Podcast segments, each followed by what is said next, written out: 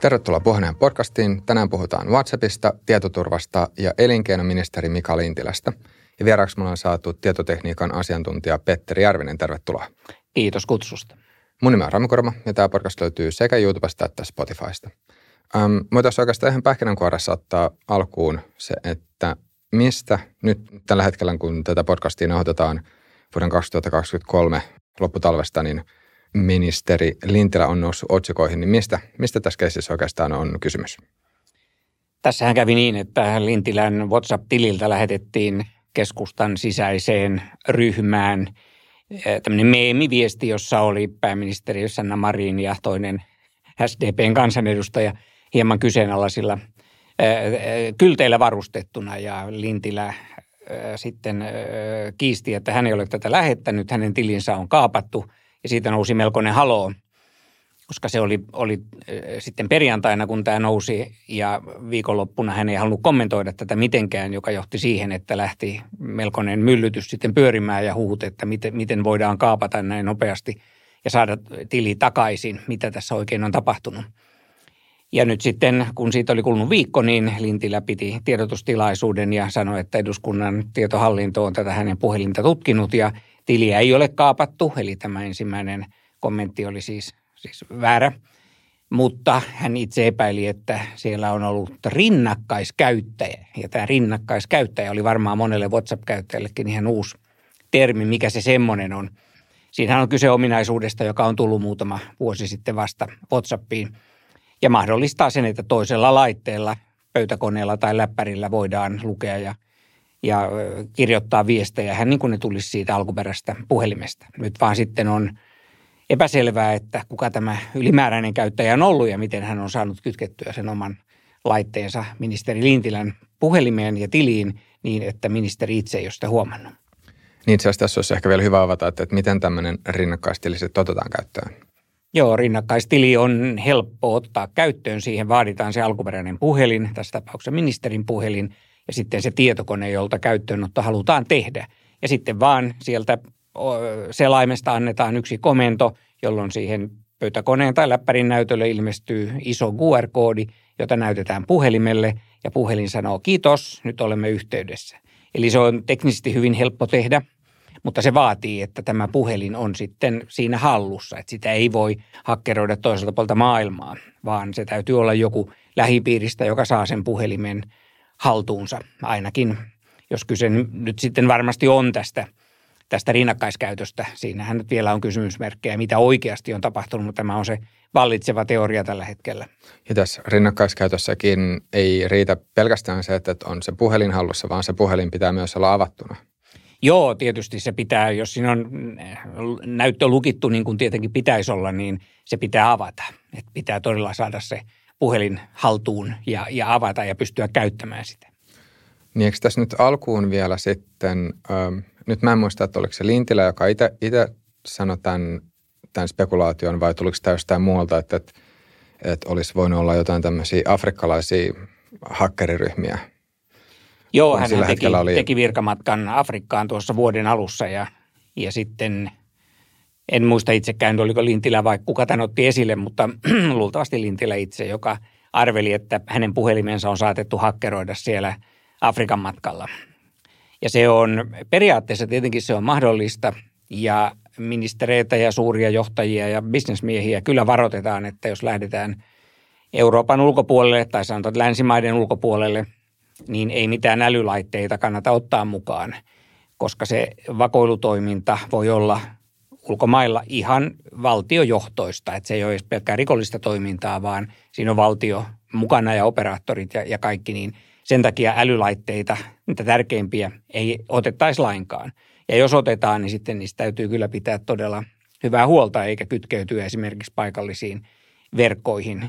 Tällainen voisi olla mahdollista, mutta tässä on se iso ongelma, että jos joku afrikkalainen tai joku NSA tai KGPn seuraaja tai joku muu iso kansainvälinen urkintajärjestö, eli tiedustelupalvelu, pääsisi ministerin puhelimeen, niin eivät he varmaankaan sitten tällaista meemiä sieltä lähettäisi koko, siis suomenkielistä meemiä koko keskustan sisäiseen ryhmään.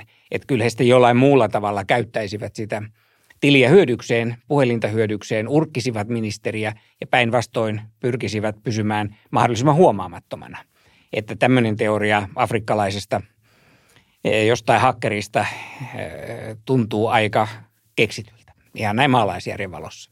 Niin, kyllä siinä se kielikysymys nousee, nousee heti ensimmäisenä. Ja toiseksi nimenomaan toi, mitä sanoit, että, että jos, jos sitten jokin tämmöinen ulkopuolinen taho onnistuisi siinä hakkeroinnissa, niin miksi silloin lähet, lähetettäisiin mitään meemiä, jolla kerrottaisiin tai annettaisiin ilmi se, että hei, nyt tämä puhelin on hakkeroitu.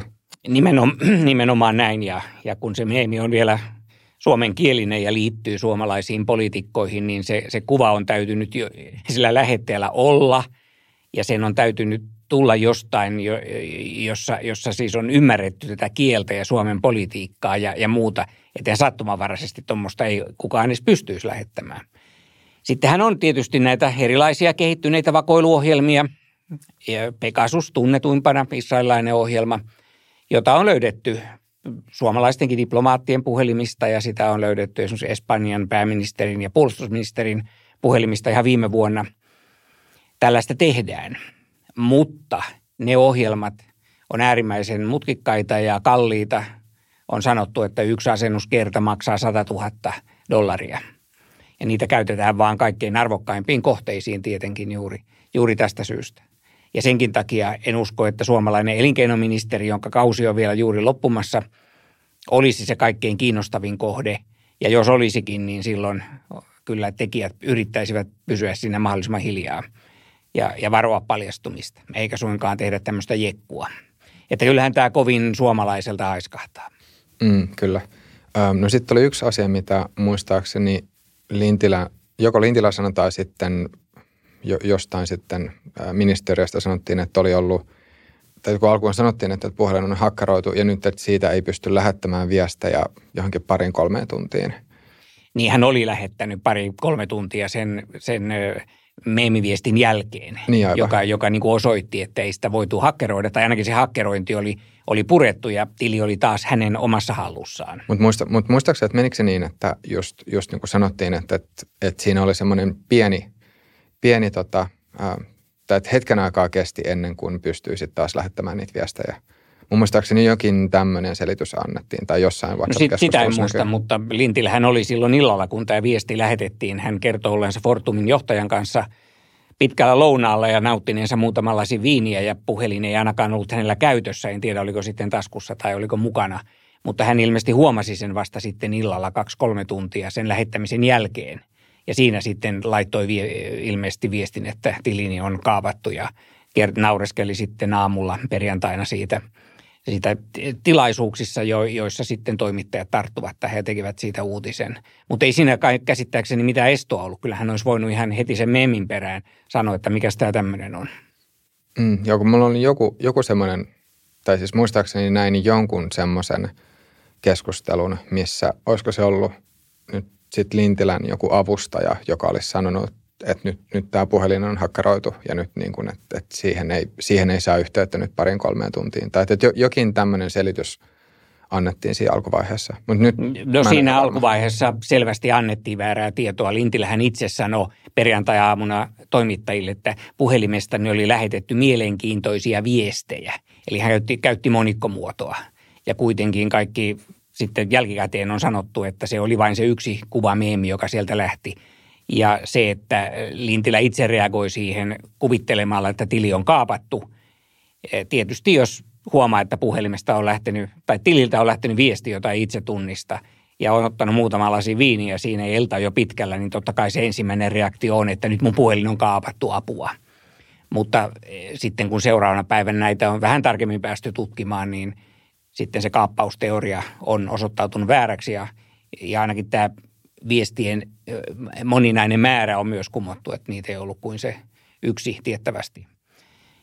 Sitä on vähän vaikea nyt enää sanoa, mitä siinä oikeasti on tapahtunut ja kuka on kommentoinut mitä, mutta se on tyypillistä, että alkuvaiheessa on monenlaista väärää tietoa ja on pelkoja ja tämmöinen, että nyt mut on kaapattu apua, niin se on ihan, ihan inhimillinen paniikki iskee kelle tahansa.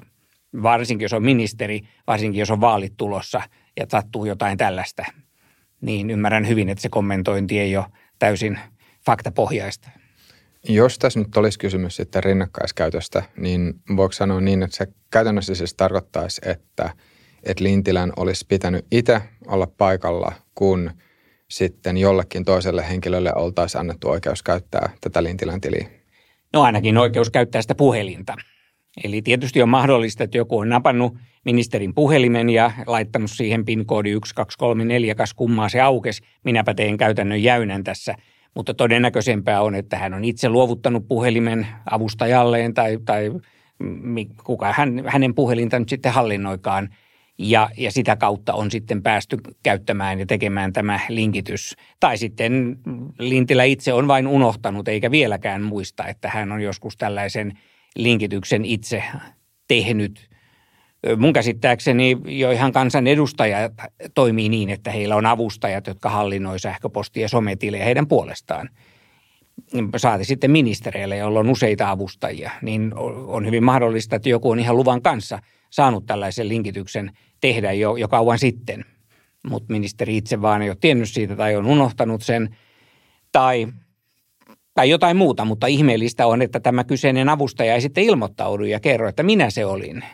Että miksi tätä nyt sitten pitää vielä salata ja tällä tavalla mystifioida, kun asialle lienee ihan luonnollinen selitys. Niin mitä sä ajattelet semmoisesta tilanteesta, että olisi, että, että olisi ministeri, jonka, ja sitten olisi joku ulkopuolinen henkilö, jolla on oikeus käyttää tätä tämän ministerin WhatsApp-tiliä ilman, että tiedettäisiin, että kuka sitä käyttää. Onko niin. tämä tietoturvariski? No on totta kai, jos, jos joku pääsee kansanedustajan tai ministerin puhelimeen käyttämään varsinkin tämmöisiä julkisia palveluita, jotka näkyy sitten vielä ulospäin, niin kyllähän niistä täytyy tietää, kenellä tämä oikeus ja lupa on ja miten sitä käytetään. Eihän se voi tulla yllätyksenä sitten enää, enää ministerille, että kas vain joku onkin käyttänyt minun tiliäni, enpä muistanutkaan tai enpä tiennytkään, kenelle kaikille tämä puhelin on tavallaan valtuutettu. Voisiko tässä olla vielä sitten jotain kolmatta vaihtoehtoa, että jos miettii nyt vielä niitä, niitä periaatteessa erilaisia skenaarioita, että se, että tämä tili olisi hakkeroitu, no se nyt tuntuisi epätodennäköiseltä. Sitten on tämä toinen, että olisi rinnakkaiskäyttöä, niin voisiko olla jotain, jotain kolmatta vaihtoehtoa vielä? Niin tilihän, tilihän voidaan hakkeroida niin, että se siirretään puhelimesta toiseen – ja, ja sillä oikeasti sillä tavalla kaapataan. Mutta silloin, silloin se kyllä näkyy sille alkuperäiselle puhelimelle, että tili on nyt jonkun toisen käytössä. Tosin se on helppo saada takaisin sitten, kun lähettää sinne uuden rekisteröitymispyynnön, mutta, mutta siinä kyllä itse näkee, mitä on tapahtunut. Että tämä on tietysti vielä kolmas vaihtoehto. Jos näitä nyt aletaan spekuloida, niin neljäs on tietenkin sitten – sitten se, että ministeri nyt on vain jostain syystä huonomuistinen tai, tai äh, jostain muusta syystä äh, ei kehtaa tunnustaa, että hän, hän sen meemin, hauskan meemin lähetti, piti mennä toiselle tilille, mutta menikin nyt näköjään tähän keskustan puolijulkiseen ryhmään, niin on se nyt ainakin neljä vaihtoehtoa ja ehkä vielä joku keksii viidennenkin, kunnes totuus paljastuu. Niin tuossa mun mielestä ainakin semmoista oli lukenut, että, tai jotkut oli spekuloinut, että – yksi syy, minkä takia sitten Lintilä antoi tämän selityksen, oli se, että jos, jos sitten ymmärrys WhatsAppin tietoturvasta ja ylipäänsä WhatsAppin toiminnasta olisi sitten jossain määrin oltu, ollut rajallista, nimenomaan siis tämmöisessä tapauksessa, että, että, että sen viestin olisi lähde, lähettänyt itse. Ja, ja sitten niin jälkikäteen, koska, koska sitten se ensimmäinen selitys ei uponnut, niin sitten sitä tarinaa on joutunut vähän muuttamaan. Että jos, jos niin kuin olisi ollut ymmärrys ja tieto siitä, että millä tavalla WhatsApp toimii, niin silloin, silloin tavallaan niin kuin alun perinkään ei olisi lähtenyt kertomaan, kertomaan asioita tietyllä tavalla. Mutta tämä on tietysti spekulaatio, että nyt, nyt kun tätä jaksoa nauhoitetaan, niin vielä ei siis varmuudella tiedetä, että mitä siinä, on, mitä siinä on tapahtunut. Ei, ja jokainen voi kuvitella, että jos on vastuullisessa asemassa ottanut muutama lasi viiniä ja yhtäkkiä puhelimessa näkyy outoja viestejä, joita itse tunnista lähettäneensä, jotka on vielä jollain tavalla arveluttavia, niin kyllä siinä paniikki iskee kelle tahansa ja sitten ensimmäisenä tulee jotain meriselityksiä tai jotain arveluita, joita myöhemmin saa katua, niin tietysti kannattaa varmistaa, että niin ei pääse alun perinkään tapahtumaan, eli pitää huolta tietoturvasta ja puhelimen lukituksesta ja kaikista näistä yleisistä asioista, mutta kaikkihan me ollaan ihmisiä ja, ja voi hyvin ymmärtää, minkälainen kylmä rinki siinä sitten iskee, jos tällaisen huomaa tapahtuneen ja, ja niitä sitten joutuu selittelemään. Ja yleensähän asiat vain pahenee selittämällä – että pitää muistaa se kriisiviestinnän tärkein sääntö ja se on se, että kerro heti kaikki. Koska yleensä kaikki ennen pitkään tulee ilmiä, mitä pidempään se on otsikoissa ja mitä pienempinä palasina totuus paljastuu ja etenkin jos menee vielä valehtelemaan siinä välissä, niin sen suurempi ongelma siitä kasvaa. Ja uskon, että ministeri kyllä ja hänen avustajansa tämän tietävät, että, että olisivat varmaan osanneet toimia oikein, jos, jos olisivat ymmärtäneet itsekään, että mitä on tapahtunut ja mistä on kyse.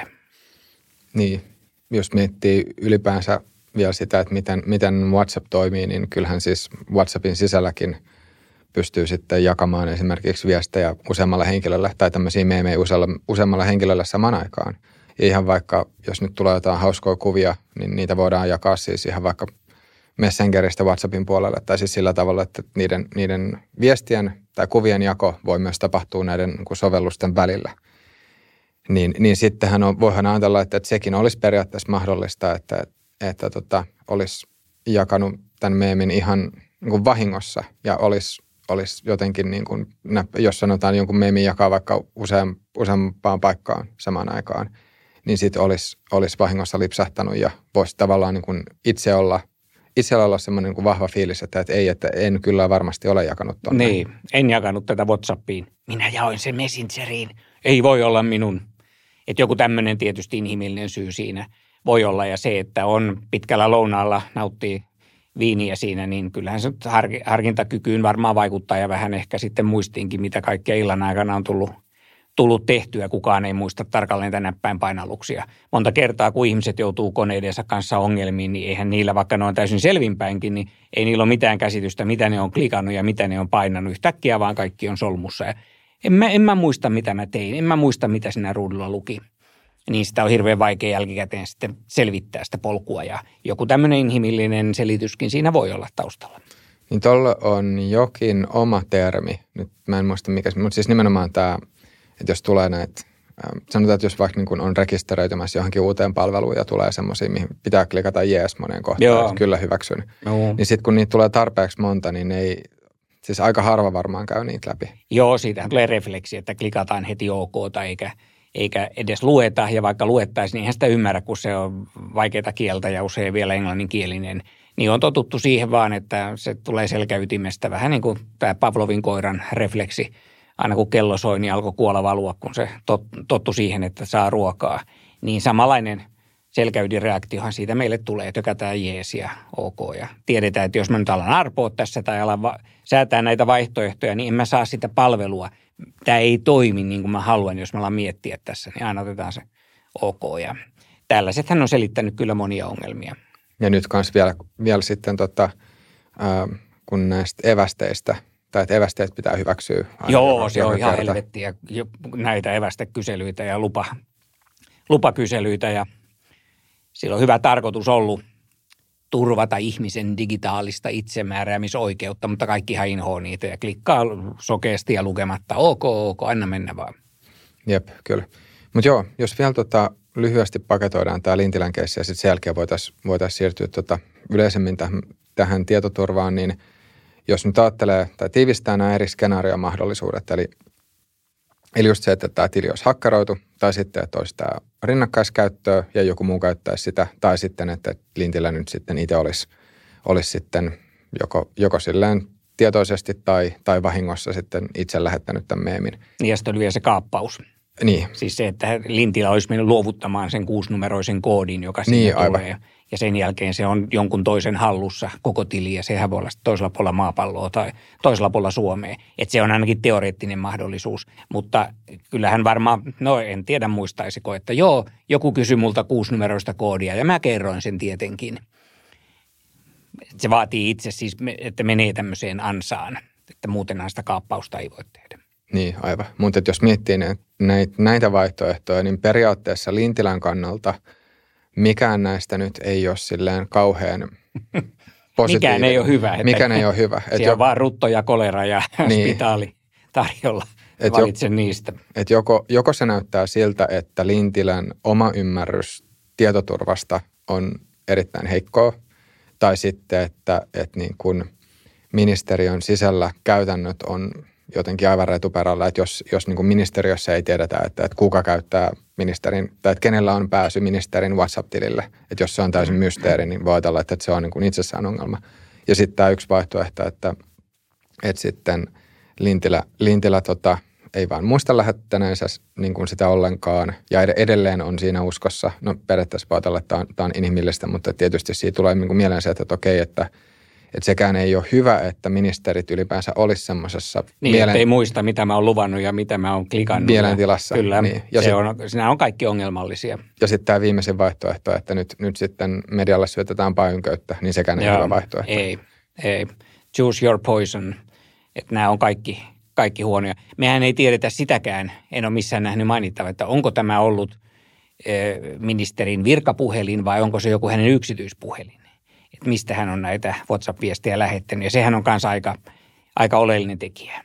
Että jos, jos, jos hänellä on joku ihan privaatti puhelin tarkoitettu henkilökohtaiseen viestintään ja hän on sen luovuttanut sitten jollekin avustajalle tai, tai lapsille tai jollekin muulle, niin sitten se on vähän eri asia. Mutta sitäkään ei ministerin roolissa pidä tehdä. Mutta jos se on virkapuhelin, joka on eduskunnan sääntöjen – ja valvonnan alaisena ja siellä on varmasti joku etähallintaohjelma ja jotain tällaista tietoturvakontrollia pakotettuna. Ja, ja silti se on päätynyt jonkun vieraan henkilön käsiin ministerin tietämättä, niin silloinhan se on aika iso ongelma. Niin eikö tossa, tässä on just se, että, että jos sitten jokin tai joku olisi käyttänyt, käyttänyt tätä niin kuin, tämmöisen rinnakkaistilin avulla, niin sitten jälkikäteen logitiedoista pystyttäisiin kyllä katsomaan, että, että mikä, mikä, mikä laite se on ollut vai? Joo, siellähän on mahdollisuus itse ladata oman tilin tiedot ja sieltä ilmeisesti näkee, miltä koneelta on ollut yhteydessä, mistä IP-osoitteesta, mihin kellonaikaan, mutta sen voi tehdä vain Lintilä itse tai eduskunnan tietohallinto. Äh, ehkä ne on tehnytkin sen, ne ei vaan kerro, kerro siitä.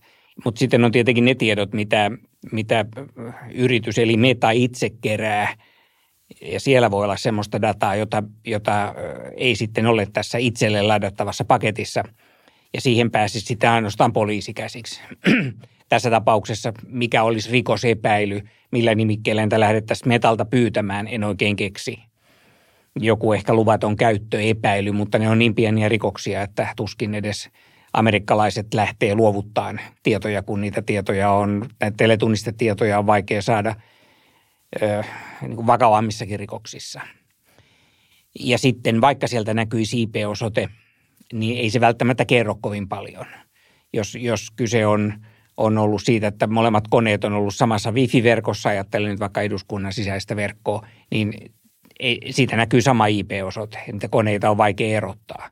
No tietysti siellä voi olla, että toisessa lukee läppäri tai toisessa lukee joku mobiililaite, niin – se voi, voi auttaa, mutta ei se logitiedostojenkaan lukeminen ihan helppoa ole. Mutta ihmettelen, jos Lintilä ei ole niitä omia tietojaan tai joku hänen avustaja ladannut ja selvittänyt tätä asiaa, koska se olisi ainakin jossain määrin hänelle itselle mahdollista. Mutta voiko sanoa niin, että niistä logitiedoista kuitenkin näkisi, että onko tämmöistä, tai että sieltä ainakin pystyy varmuudella sanomaan, että onko tämmöistä rinnakkaiskäyttöä ylipäänsä ollut? Vai jääkö sekin vielä vähän auki? Kyllä sekin vähän jää auki, koska, koska hän, niin sitähän voi olla käytetty usealta eri koneelta joka tapauksessa ja sitten pitäisi tunnistaa, että mikä siellä on ollut, ollut se juuri tämä, tämän viestin lähetys. Eh, mutta joka tapauksessa kannattaisi ladata ja katsoa, mitä niistä selviää.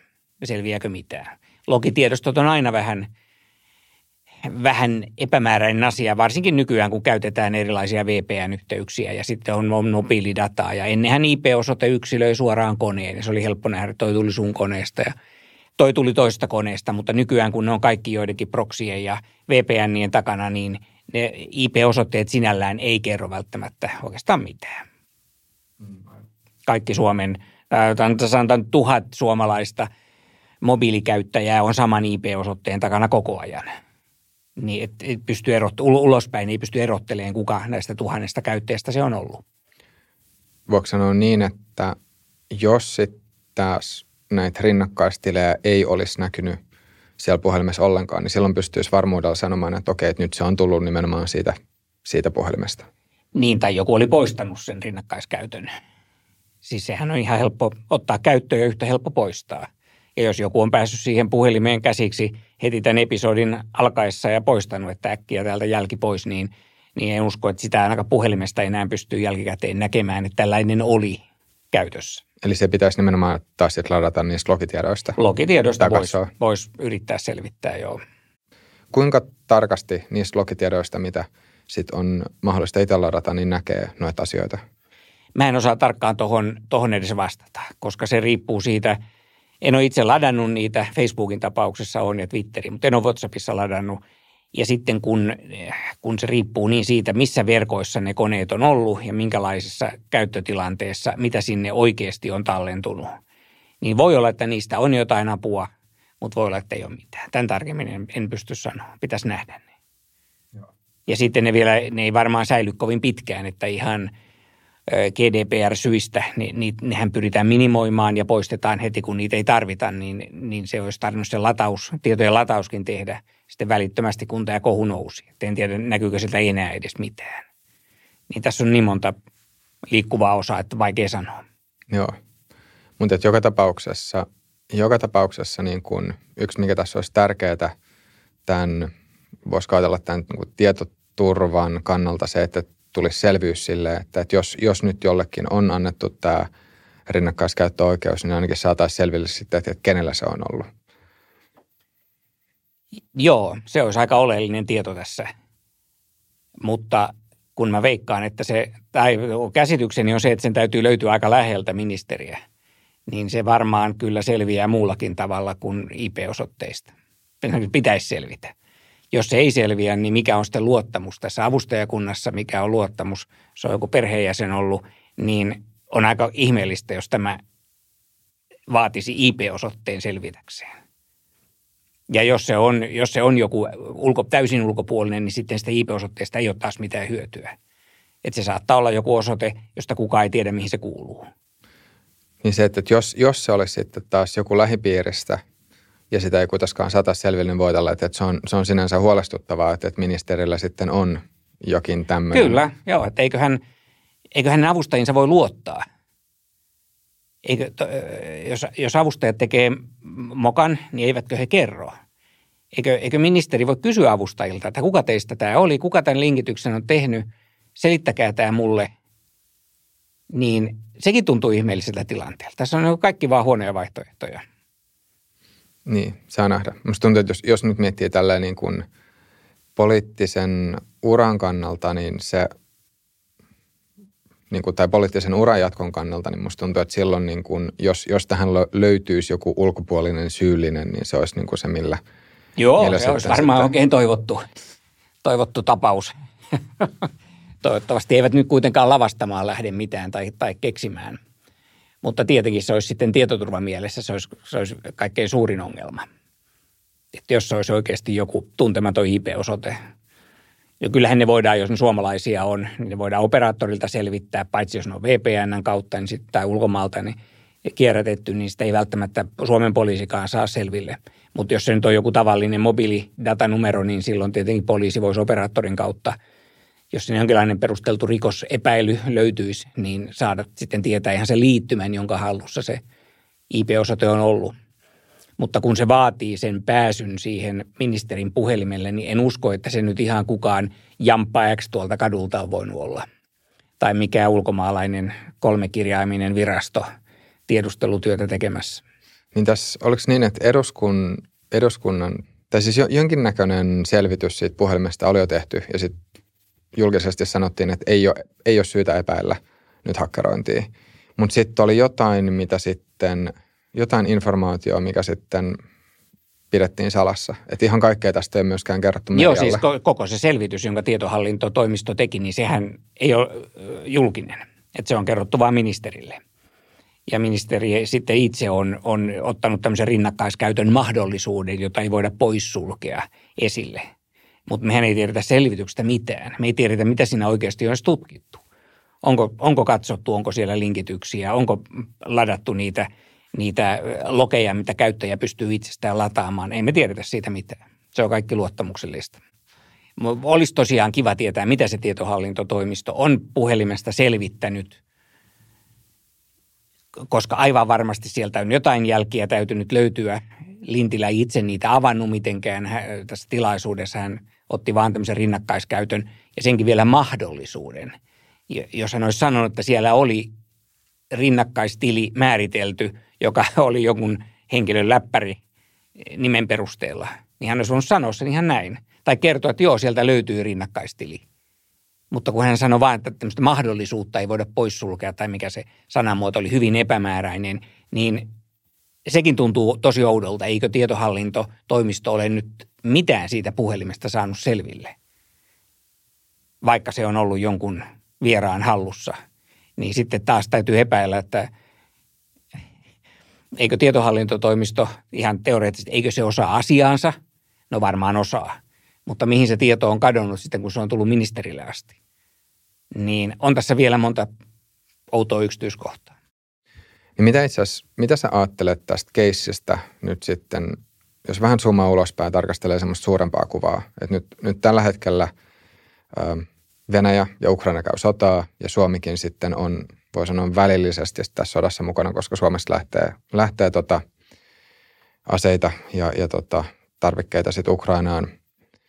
Eli voisi ajatella, että, että nyt, nyt niin kuin tietoturvaan liittyvät asiat pitäisi olla erityisen hyvin, tai niiden pitäisi olla erityisen hyvässä hoidossa, mitä tulee sitten taas valtionhallintoon. Niin mi- mitä sä ajattelet tästä tapauksesta nyt, jos, jos miettii tämmöistä suurempaa kuvaa? Joo, silloin kun Venäjä aloitti hyökkäysensä silloin helmikuun lopussa 2022, niin silloinhan ihan valtion johdon taholta ja, ja minäkin eri, erilaisissa esityksissä, niin aina terotettiin tätä, että Venäjä tulee jollain tavalla vaikuttamaan Suomeen. Ja sitten varsinkin kun NATO-prosessi käynnistyi, niin oltiin ihan varmoja, että tulee jotain vaikuttamista, häirintää, kyberhyökkäyksiä. No ne on ollut aika marginaalisia, mutta joka tapauksessa keväästä 2022 lähtien kaikkien on pitänyt olla erityisen varpaillaan ja varsinkin tuolla valtiojohdossa. Ja elinkeinoministeri on nyt kuitenkin aika isojen asioiden – päällä ja varmaan on, on merkittävissä hankkeissa EUn suuntaan kansainvälisesti on vähän eri kuin vaikka joku, joku Eurooppa-ministeri, josta kukaan ei ole, ole nähnyt edes kuvaa eikä muista nimeä, tai joku kulttuuriministeri, niin kyllä tämä elinkeinoministerin puhelimen t- tällä tavalla äh, niin kuin tuntematon käyttäjä, niin onhan se, se on mun mielestä ihan vakava juttu. Enkä muista, että maailmalla olisi ollut vastaavaa, että olisi kukaan – edes parlamentaarikko tai sitten, sitten ministeri joutunut tällaisen epäilyn ja selvityksen kohteeksi aikaisemmin. Tämä on kyllä mun mielestä kansainvälisestikin ihan merkittävä tapaus. Sanoisitko että, että jos tämä keissi ei selviä ja tämä jotenkin vaan hautautuu ja sitten kukaan ei puhu tästä, niin se jättää epäilyksen siitä, että millä, millä tolalla Suomen valtion tietoturva ylipäänsä on. No näihin kyberturva-asioihin liittyy semmoinen vaikenemisen laki, joka Suomessa näkyy vielä korostetusti. Suomen viranomaiset eivät juuri koskaan kerro, mitä ne on saanut selville hyökkäyksistä. Ja se on mun mielestä vähän typerää. Pitäisi avata enemmän, kertoa, että oliko pankkiin tähän, oliko pankkihäiriöiden takana joku sisäinen ongelma vai oliko se kyberhyökkäys. Tai tuossa on ollut vuoden 2023 vaihteessa oli kyberhyökkäys Säkylän kuntaan ja silloin epäiltiin, että kun täällä on varuskunta tässä kaupungissa, niin tämä oli varmaan sen takia kohdistunut meihin. Ei ole kerrottu mitään sen jälkeen. Ja mun mielestä tämmöinen asioiden piilottaminen tutkinnallisista syistä, niin se lisää epäluottamusta.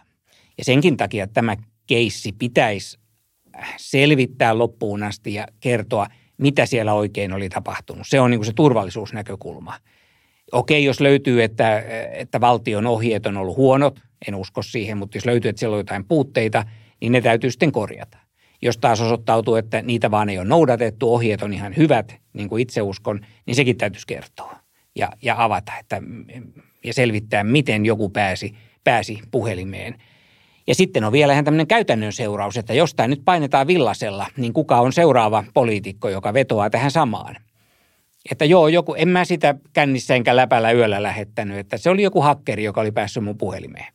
Että niin kuin Lintilällekin kävi ihan sama juttu. Niin senkin takia tämä olisi tärkeää selvittää ja perata ihan pohjamutia myöten, jotta tästä ei tule maan tapa, johon aina aletaan sitten vedota, kun alkaa kaduttaa tyhmät viitit ja somepostaukset. Niin, se ei kai ihan tavatonta ole, että tämmöisiä yksittäisiä yrittäjiä, jotka sitten olisi olis lähetellyt jotain vähän hämmentäviä viestejä tai viittejä sitten keskellä yötä, ää, niin se ei ole ihan tavatonta, että sitten jälkikäteen olisi annettu tämmöinen selitys, että, että joo, että nyt, nyt Twitter-tili sitten oli kaavattu. On, on, joo, on, onhan sitä, sitä ollut ja sitten kissa käveli näppäimistöllä oli yksi selitys ja kyllähän näitä kaikkia tekosyitä on, mutta tämä oli niin erikoinen tapaus, että jos tämä menee nyt läpi ja jää selvittämättä, niin varmaan tulee kyllä joku, joka yrittää ihan samaa. Ja sitten voi ajatella, että se on myös pikkasen, että se ei ole ihan sama asia, että onko se nyt joku tämmöinen yksittäinen yrittäjä vai sitten elinkeinoministeri.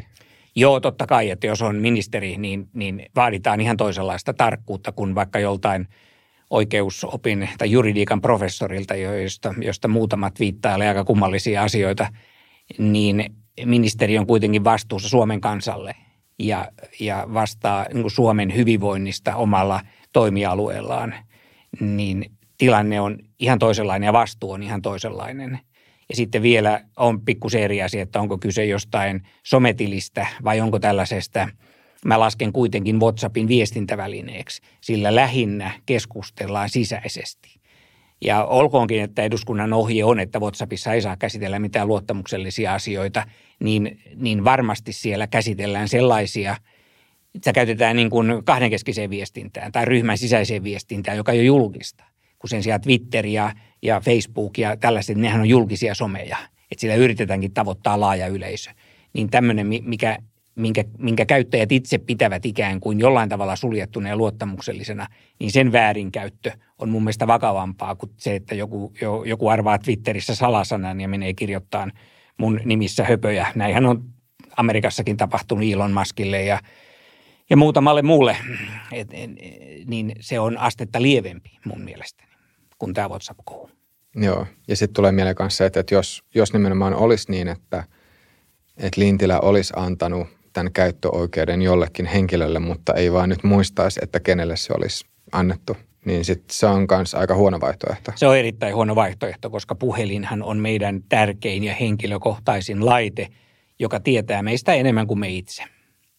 Ja sitä ei kyllä koskaan pitäisi luovuttaa toisen henkilön käsiin jopa, jopa niin kuin avustajakunnalla pitäisi olla omat koneet, joilla sitten käytetään näitä tilejä. Ei niille pitää omaa puhelinta antaa. Että sitten täytyy olla avattu pääsy sometilille niin omalle koneelleen tai sähköpostiin. Ja sitten sä voit sieltä kirjoitella vastauksia ministerin puolelta, puolesta. Mutta se, että, että joku pääsee ministerin laitteelle, on se sitten tietokone tai puhelin ja saa käpistellä sitä kaikessa rauhassa, niin se on kyllä paha juttu. Että se pitää tehdä hallitusti ja tällä delegoidusti, federoidusti – tämä pääsy, eikä niin, että otappa tosta ja käy vastailemassa noihin mun viesteihin ja laita sinne joku kytkentä, että pääset helpommin jatkossa. Niin ei näin. Joo.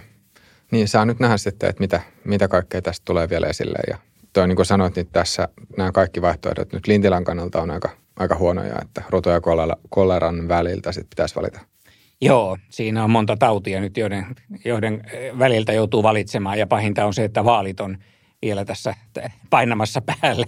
päälle. Eli, eli jos olisi kaksi vuotta vaaleihin, niin ihmiset ehkä unohtaisi tämän ja sillä ei olisi merkitystä, mutta tämä aikakin on vielä herkkä, niin tässä on joku huonoja vaihtoehtoja oikeastaan kaikkien kannalta. Sellaista hyvää win-win tilannetta kaikille, niin sitä ei oikein ole. Mm, jep. no nyt jos sitten tarkastelee vielä muuten tämmöisiä kännykkäkohuja, niin tulee mieleen yksi toinen, mikä liittyy sitten Mariiniin. Mm-hmm.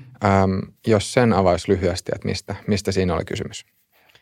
Niin, nyt täytyy oikein jo muistella, että hetkinen, se oli silloin elokuussa, heinä, heinä-elokuussa. Siinähän oli kai parikin kohua. Yksi oli se, että ministerin seurue oli tullut kesärantaan juhlimaan ja siellä oli otettu kuvia virallisessa niin kuin tiedotuspaikassa, jossa näkyy valtion logoja seinällä. Ja toinen oli sitten tämä ministerin osallistuminen siihen bailu, bailusessioon jossain yksityisissä bileissä. Ja sillä kai ministeri oli itse, pääministeri oli itse lähettänyt sen oman videon, jakanut sen, oliko se nyt sitten juuri WhatsAppissa vai Instassa taisi olla, niin kuin pienelle piirille, jonka hän kuvitteli, että se jää yksityiseksi. niin no sitä puitiin silloin niin kauhean paljon ja puolesta ja vastaan se oli herkkä asia, mutta olen edelleen sitä mieltä, että se on kyllä hyvin harkitsematonta pääministeriltä laittaa bailuvideoita pieneen ryhmään ja kuvitella, että joo, nämä pysyy siinä ryhmässä. Ja tietenkin se on, on sitten vaara, koska pääministeri on kyllä sen tason kohde, että hänen puhelimeen pääsystä kyllä ollaan valmiit maksamaan 100 000 euroa. Että ihan hyvin siellä voi olla vakoiluohjelmia. Ja jos niitä käytetään tällaiseen käyttöön, niin joku saattaa sieltä ladata – hyvinkin arveluttavia videoita, mitä nyt sitten Marini on puhelimellaan tehnyt. Niin kuin hän sanoi, että olen vain tavallinen nuori nainen, niin tavallisten nuorten naisten puhelimissa on kaikenlaisia ihmeellisiäkin juttuja, jotka sitten taas vieraan vallan käsissä voi olla avain painostukseen tai kiristykseen tai, tai piirtävät kohteesta sellaista luonnekuvaa, jota julkisista lähteistä ei saa. Ja tämä on, tämä on ihan sitä työtä, jota kaikki tiedustelupalvelut tekee joka päivä – että se on ihan rutiinia heille. Tämmöistä kaikkia tietoa kerätään, profiileja piirretään, koitetaan tonkia kaikkia tietoa julkisista ja vähemmän julkisista lähteistä. Ja jokainen, joka on riittävän korkealla asemalla hallinnossa tai liike-elämässä, niin joutuu sen kohteeksi automaattisesti. Ja voiko, voiko sitä jotenkin sanoa niin, että, että jos on Suomen pääministerin, silloin pitäisi ää, pitää huoli – että, ei, että oman kännykkään ei päädy mitään sellaista materiaalia, mikä menisi kompromaatista, tai että millä nimenomaan voitaisiin kiristää. Niin, niin pitäisi. Mutta tietysti pääministerin oma puolustus oli, että minullakin on oikeus olla viihteellä ja olen vain tavallinen, äh, tavallinen nuori nainen. No, se on sitten äänestäjien tai jonkun filosofin päätettävissä, mikä on niin kuin nykyään pääministerin rooli. Ja, ja Marinhan on saanut tavattoman paljon myönteistä julkisuutta kansainvälisesti tällä roolillaan, mutta on paljon niitä tahoja, jotka eivät pidä ääntä toiminnastaan ja jotka yrittävät hyödyntää kaikkea tällaista. Juuri nämä tiedustelupalvelut ja erilaiset vaikuttajat ja, ja influencerit ja muut, joiden kanssa leikkiminen pääministerin roolissa on kyllä vaarallista. Et vaikka nyt kuulostan kauhealta setämieheltä – niin olen sitä mieltä, että pääministeriltä vaaditaan tiettyä pidättyvyyttä ja tiettyä luopumista normaalielämästä sen neljän vuoden kauden ajaksi. Että jos sitä ei ole valmis luopumaan, niin sitten ei pidä ottaa tehtävään kuvaa vastaan. Okei, se voi olla PR-haitta, sitten maailmalla ei saada kaikkea sitä näkyvyyttä ja julkisuutta, mutta kyllä varsinkin näin levottomina aikoina, kun on, on sota naapurissa ja, ja NATO-prosessit ja muut, niin mä näen, että riskit on, on erityisen suuret juuri tällä hetkellä. Niin voisiko ajatella, että jos on Suomen pääministeri, niin sitten sen neljän vuoden aikana tekee vaan asioita, jotka lähtökohtaisesti on, tai että jos ne vuotaisi julkisuuteen, niin se olisi ihan vain. Totta kai siis kyllähän nyt kaikilla, tai siis kaikilla ihmisillä valtionhallinnossa on myös siis oma yksityiselämänsä ja siis ei voi, ei voi niin kuin – olettaa, että kuka, kukaan ihminen nyt olisi sinut sen kanssa, että joku valvontakamera seuraisi niin kuin 247, että on, on myös yksityiselämä. Mutta että noin lähtökohtaisesti, niin ajatteleeko sä, että, että olisi hyvä, että, että tota, pitää huolen, että, että liikkuu vaan semmoisissa porukoissa ja on semmoisissa sosiaalisissa tilanteissa, joista niin kuin, niin kuin, että jos semmoista tulee julkisuuteen, niin sitten ei, ei tapahdu mitään vahinkoa. Joo, kyllä, kyllä ehdottomasti olen, olen tätä mieltä, olen siinä vähän tosikko. Ja sitten muistutan siitä, että ei, tämä ole, ei tässä ole kyse nyt pelkästä kännykkäturvallisuudesta, vaan ihan niistä piireistä, piireistä, joissa liikutaan. Meillä on Ruotsissa kaksi esimerkkiä. Ministeri on puukotettu kuoliaaksi tavaratalossa. Ja toinen ministeri ammuttu, pääministeri ammuttu kadulla. Ja nämä on ollut Ruotsissa. Niin ei tämä Suomikaan ole sellainen lintukoto, että voi bailata yöllä tuntemattomien seurassa eh, niin kuin ihan huolettomasti.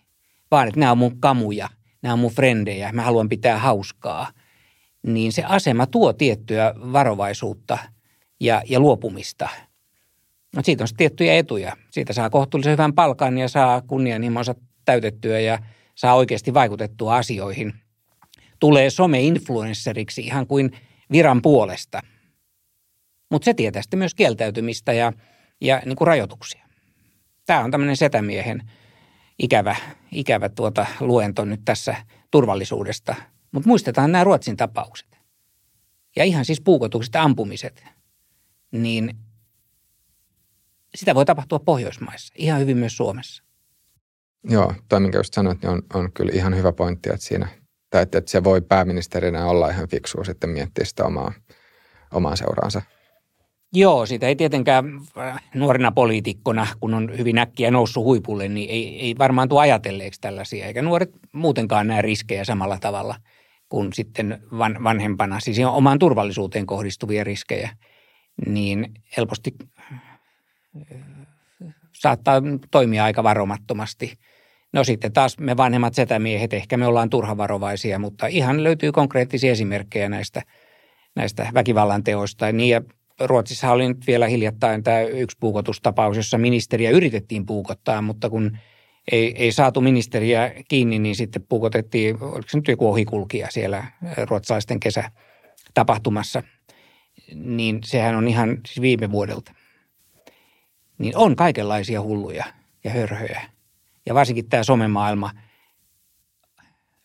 saa ihmisten tunteet käristymään ja sieltä löytyy aina kaikenlaisia, joiden takia saa olla kyllä varovainen, jos on näkyvässä asemassa. Joo, kyllä. Öm, no seuraavaksi voitaisiin tuota käydä vielä oikeastaan sun omaa uraa läpi ja vähän siihen sitten kanssa peilata tietoturvan kehittymistä. Että jos, jos miettii, että sä oot siis, oliko 1980-luvun ihan alkuajoista ollut tietokoneiden tai tietotekniikan Joo, heinäkuun viides päivä vuonna 80 alkoi minun IT-urani tamperelaisessa tietokonekaupassa. Niin puhuttiinko silloin tietoturvasta? Tai oliko tietoturva ylipäänsä mikään semmoinen teema? No eihän silloin alkuvuosina tietenkään puhuttu, kun ei ollut koneita, koneitakaan, mutta kyllä siinä sitten 80-luvun lopussa alettiin puhua tietoturvasta lähinnä varmuuskopioinnin näkökulmasta. Että muistan tapauksia, että oli esimerkiksi joku väitöskirja, oli lerpulla ja sitten se lerpu hajosi eikä ollut kopioa missään. Niin sanottiin, että nyt sä oot laiminlyönyt tietoturvan. Tai yrityksessä annettiin ohjeet, että – perjantaina kello 15 ennen kuin lähdetään kotiin, niin pitää ottaa se pinolevykkeitä ja ajaa backuppi siitä kiintolevystä. Ja se oli hirveän työlästä, kun piti vaihtaa levykkeitä tunnin ajan siinä asemassa ja odotella, kun se rouskutti. Niin, niin tästä, tuli ehkä se ensimmäinen tietoturvatermi. Mutta sitten jo siinä vuosikymmenen vaihteessa 80-luvun lopulla ja, ja 90-luvun alussa, niin silloinhan tuli tietoturva ihan toisessa merkityksessä, tuli virukset – ja mä kirjoitin kirjankin vuonna 90 tietokoneviruksista, eli niitä oli jo niin paljon, että niistä sai kirjan kasaan. Tosin ne silloin tietenkin liikkuivat lerppujen ja korppujen välityksellä, ei ollut vielä tietoverkkoja. Mutta kyllä ne vaan ihan niillä levykkeilläkin yllättävän laajalle levis. Siellä oli, oli tämä Brain-virus, joka tuli Pakistanista ja sitten oli Michelangelo oli, oli ja 1701 ja, ja siis useita Stoned-virus – joka tarttuu käynnistys, levykkeen käynnistyssektoriin. Ja sitten tietenkin tämä mullistui kaikki siinä 90-luvun puolivälissä, kun tuli tietoverkot, tuli sähköposti ja tuli nettiyhteydet. Niin silloin sekä se henkilökohtainen turvallisuus että sitten yrityksen turvallisuus, niin sehän meni ihan, ihan uuteen asentoon, kun alkoi olla verkkoyhteyksiä. Ja 2000-luvun alussahan tilanne oli niin kuin ihan hämmästyttävä tämän päivän näkökulmasta. Ei tarvinnut panna kuin kone kiinni internettiin, niin se saastui muutamassa minuutissa. Jos ei, sitä, jos ei ollut itse tehnyt siihen palomuuriasetuksia, kun se ei ollut oletusarvona päällä, niin moni sai koneensa saastu, saastutettua jo sillä, että asensi Windows XPn ja silloin kun netti oli, oli käytössä. Ja silloin oli, oli paljon tällaisia matoja, jotka lamaannutti kokonaisia tietoverkkoja ja palveluita ihan vaan leviämällä spontaanisti koneesta toiseen. Ja sitten vähän myöhemmin sitten tuli, tuli kaikki nämä haittaohjelmat ja, ja hakkerointi ja tämmöiset tietoturvaongelmat, mit, mitä me nyt ymmärretään, niin ne tuli sitten ehkä siinä vuosikymmenen vaihteessa, koska silloin kaikki ihmiset alkoi olla netissä. Oli paljon semmoisia, jotka ei – ollut millään tavalla teknisesti suuntautuneita, ei tuntenut näitä asioita, ei tiennyt salasana turvallisuudesta mitään. Ja palvelut alkoi olla erilaisten salasanojen ja PIN-koodien takana. Pitkään meitä suojasi se, että verkkopankit oli turvallisia. Meillä oli tämä tupasjärjestelmä, eli oli ne kertakäyttötunnukset, joita muissa maissa ei ollut, niin se, se pitkään suojasi suomalaisia näihin verkkopankkeihin kohdistuvilta hyökkäyksiltä. Mutta nyt vaikka verkkopankkien turvallisuus on kohentunut, niin sitten taas hyökkäyksien, hyökkäjien menetelmätkin on kehittynyt. Ja nythän saadaan lukea hyvinkin usein, että on tyhjennetty tilejä kymmeniä tuhansia euroja lähtenyt, vaikka on kaikki turvakeinot ja kännykkävarmistukset ja muut. Mutta nyt sitten jos ajatellaan positiivista kehitystä, niin sitäkin on, on tapahtunut valtavasti. Ja kyllä mä sanoisin, että nämä älypuhelimet kaikista ongelmista ja pelotteluista huolimatta, niin nämä on hemmetin turvallisia verrattuna siihen maailmaan, mikä meillä oli vielä 15 vuotta sitten. Ja mikä on tänäänkin Windows- ja Mac-koneet, siis pöytäkoneet, läppärit, on se käyttöjärjestelmä mikä tahansa, niin kyllähän nämä on paljon turvallisempia, niin kuin teknisesti. Pystyykö vähän avaamaan, että mikä sitten taas tekee kännyköistä turvallisempia kuin sitten taas vaikka Windows XPn Yksi tietenkin suuri ero on siinä, että näissä on opittu vanhoista kokemuksista. Että kun nämä edustaa kuitenkin aika uutta tekniikkaa, niin on opittu siitä, että ei tehdä niin kuin Windowsissa tai Macissa on ollut joskus aikanaan, että on ollut helppo käynnistää ohjelmia esimerkiksi sähköpostista. Se on ollut se kaikkein ongelmien suurin synti, että on pystytty avaamaan ohjelma sähköpostista. Näissä ei pysty. Ja sitten toinen on tietenkin se, että näissä on sovelluskauppa. Sovelluksia ei ylipäätään pysty asentamaan muuta kuin kontrolloidusta lähteestä, joka iPhonein tapauksessa on hyvinkin tarkkaan kontrolloitu. Androidissa sen pystyy ohittamaan ja siitä johtuu, että sitten on tällaisia Flubotin kaltaisia haittaohjelmia, jotka leviää tekstiviesteillä.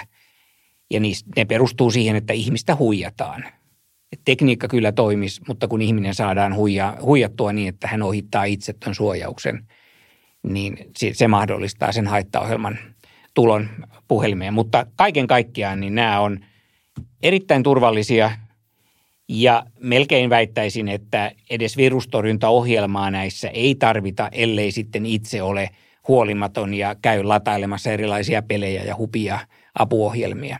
Et jos pitää omat ohjelmat kontrollissa – lataa vaan ne oikeasti tarpeelliset hyötyohjelmat, niin edes virustorjuntaa ei tarvita. Mitä sä ajattelet sitten taas VPN-yhteyden käytöstä kännyköiden tapauksessa? No VPN-yhteys tietysti siir- niin kuin suojaa sen siirrettävän datan, mutta siinäkin on tapahtunut valtava muutos aina vuodesta 2013 lähtien, jolloin Snowden teki paljastuksensa, miten NSA vakoili kaikkia. Niin silloin siirryttiin hyvin pitkälti – salattuun verkkoliikenteeseen. Sitä ennen paljon surffailusta oli salaamatonta. Mutta vuoden 2013 jälkeen on tullut esimerkiksi Let's Encrypt-niminen palvelu, josta saa ilmaiseksi salausvarmenteen. Ennen ne piti, ne piti maksaa. Ja se tietysti oli, oli kynnys joillekin hankkia se. Mutta nykyään melkein kaikki verkkoliikenne on joka tapauksessa salattua, oli siinä VPN tai ei. Joten se ero ei ole enää kovin ratkaiseva se, mitä VPNllä voidaan tehdä, on se, että sillä päästään yrityksen, esimerkiksi yrityksen palomuurista hallitusti läpi. Tai voidaan siirtää oma IP-osoite niin, että meitä ei voi jäljittää. Saatetaan siirtää vaikka toiseen maahan. Mutta se VPN-salaus ei ole enää niin dramaattinen kuin mitä se oli vaikka kymmenen vuotta sitten, jolloin verkkoliikenne muuten oli pitkälti salaamatonta. Öm, no entä sitten taas muuten, jos miettii sit 2000-luvulta eteenpäin vielä tätä tietoturvan kehitystä, niin mitä kaikkea siitä voisi sanoa? Niin tarkoitatko nyt viime aikojen kehitystä vai tulevaisuutta? Öö, nyt vielä siis viime aikojen historiallisesti. Niin, no tietysti nyt, nyt mikähän vuosi se nyt oli, se oli siinä, olisiko ollut 2011 tai 2012, alkoi tulla ihan uusi termi, kyberturvallisuus. Ja se kyberturvallisuus on hauska termi, koska se voi tarkoittaa kirjoittajasta riippuen mitä tahansa. Useinhan se on vain seksi, mediaseksikkäämpää tietoturvaa. Puhutaan kyberhyökkäyksestä ja kyberrikollisuudesta, kun tarkoitetaan vaan ihan normaalia tietoverkkorikollisuutta. Mutta mä itse haluan, haluan ymmärtää sen ja rajata sen kyberturvallisuuden siihen tietoturvaan, joka liittyy tämän arjen infrastruktuurin turvaamiseen. Eli siis sähkö, vesi, tietoliikenneyhteydet, puhelinverkot, kaikki tällaiset – koska ne kaikki toimii myös niin ja sitten tämä informaatiovaikuttaminen, eli myös informaatioympäristön turvaaminen ja disinformaation torjunta. Mutta meidän koko arki torjuu, toimii niin kuin tämä, mitä me tässäkin nyt tehdään. Tämä kaikki toimii sähkön varassa ja nettiyhteyksien varassa. Ja jos niissä tulee häiriöitä, puhumattakaan, että tulisi tahallisia iskuja niitä vastaan, niin kuin vaikka Ukrainassa on, on ollut sodan aikana ja oli jo paljon sitä ennen, Venäjä iski sinne, niin, niin se kyberturvallisuus tavallaan suojaamassa koko kansakuntaa niin kuin tämmöisenä digitaalisena maanpuolustuksena, niin se on ehkä semmoinen iso trendi, mikä on ollut nyt kymmenkunta vuotta, mitä aikaisemmin ei puhuttu. Ei me aikaisemmin oltu niin riippuvaisia verkkoyhteyksistä. Käteinen kelpas. Nythän käteistä ei haluta ottaa edes vastaan kassoilla, vaan pitää maksaa sähköisesti jollain lähimaksulla tai, tai mobile tai jollain, niin, niin tämä meidän riippuvuus verkoista ja sähköstä on dramaattisesti lisääntynyt tässä viimeisen kymmenen vuoden aikana – ja kun te semmoinen riippuvuus on, niin tietenkin sitten se, joka haluaa Suomelle pahaa tai haluaa meihin vaikuttaa, niin se käyttää sitä hyödyksi. On tehty näitä hyökkäyksiä niin kuin eduskuntaa vastaan silloin, kun Zelenski piti, piti eduskunnalle puhetta, joka sekin on, on kyberturvallisuutta. Ja sitten toinen tietenkin, mikä on tullut, niin on, on tämmöiset älylaitteet. Ja puhutaan IoT-laitteista, Internet of Things – laitteista. Mullakin on kotona kaikenlaista älylaitetta. Mulla on jääkaappi, jossa on kaksi kameraa. Voi katsoa kaupassa, mitä jääkaapin sisällä on. On valot, joita voi ohjata puheella. Bedroom lights on, bedroom lights off, kirkkautta. On kahvinkeiti, joka on netissä. Voi ennen kuin tulee kotiin, niin laittaa kännykästä kahvin tippumaan, niin se on sitten valmista. Niin, ja sitten tietenkin älytelevisiot – me kaikki katsotaan nykyään Yle Areenaa tai Netflixiä tai jotain suoratoistoa. Siinäkin ihan dramaattinen muutos viimeisen viiden vuoden aikana. Niin nämä avaa sitten tietenkin myös uusia tietoturvahuolia salaisena turvallisuudelle, päivittämiselle, palomuureille, pilvipalveluille. Ja tietenkin toi pilvi, pilvi itsessään on sekin jonkinlainen trendi, joka nyt alkoi jo siellä 2000-luvun alussa, että meillä ei – välttämättä näissä omissa laitteissa ei enää ole niitä kriittisiä tietoja, tai ainakin niistä on kopio jossain pilvessä, eikä me itsekään tiedetä missä. Ja siinä on sekä hyviä että huonoja puolia. Miten sä itse arvioisit sitten näiden IoT-laitteiden tietoturvaa? IoT-laitteiden tietoturva on hyvin vaihteleva. Et siellä on paljon halva, halvalla Kiinassa tehtyjä ja myytyjä laitteita, joissa ei oikeastaan minkäänlaista turvallisuutta. Sinne on vaan pistetty joku prosessori ja siihen tämmöinen pieni Linux-ydin isketty kylkeen ja sitten se avata, avataan yhteys johonkin pilvipalveluun tai niin, että pystyy ohjaamaan sitä kodin ulkopuolelta. Ja silloin tällainen, tällainen pommi on vaarallinen, koska sitten taas muut pystyvät tietenkin pääsemään sisään, ohjaamaan sitä laitetta, mutta myös niin, että sitä voidaan käyttää palvelusta hyökkäyksiin. Eli se laite saadaan ikään kuin – se, se haitta saadaan kierrätettyä sen haavoittuvan laitteen kautta ja monistettua sitä varsinaista kohdetta vastaan. Et meidän kahvinkeitin tai, tai on jopa, jopa äh, kitaravahvistin tai kaikki äh, näitä NAS-levyasemia, joita ihmisillä on kotonakin, näitä kaikkia on käytetty palvelunnosto hyökkäyksissä sitten muita kohteita vastaan. Tai robottipölynimurit tai, tai kaikki tällaiset – niin siinä on, on vaara silloin muille, ei pelkästään meidän omalle kodille, vaan, vaan muille yrityksille, muille kansoille, muille maille. Ja siinä on yksi syy, minkä takia tähän IoT-turvallisuuteen kannattaa pitää huolta. Moni voi kuvitella, että no ei, ei siinä kahvinkeittimessä mitään vaarallista ole. Tai niin säilyvaloissa kytkekö joku päälle, jos haluaa, ei se mua haittaa. Mutta siinä on, unohtuu sitten se, että sitä kautta voi päästä meidän sisäverkkoon – voi päästä siihen, missä me tehdään etätöitä, voi päästä läppärille, jonka mukana voi matkustaa sitten työpaikan verkkoon. Ja silloin riskit on sitten jo ihan toiset. Ja sitten se, että sitä voi käyttää muiden vahingoittamiseen. Ja kyllä jos miettii, että jos olisi jokin ulkopuolinen taho, joka sitten käyttäisi kodin laitteita tai kodin koneita ihan mielensä mukaisesti, niin kyllähän se sitten oikeasti voisi haitata arkielämää aika paljon. No kyllä tietysti, jos valot alkaisi vilkkua.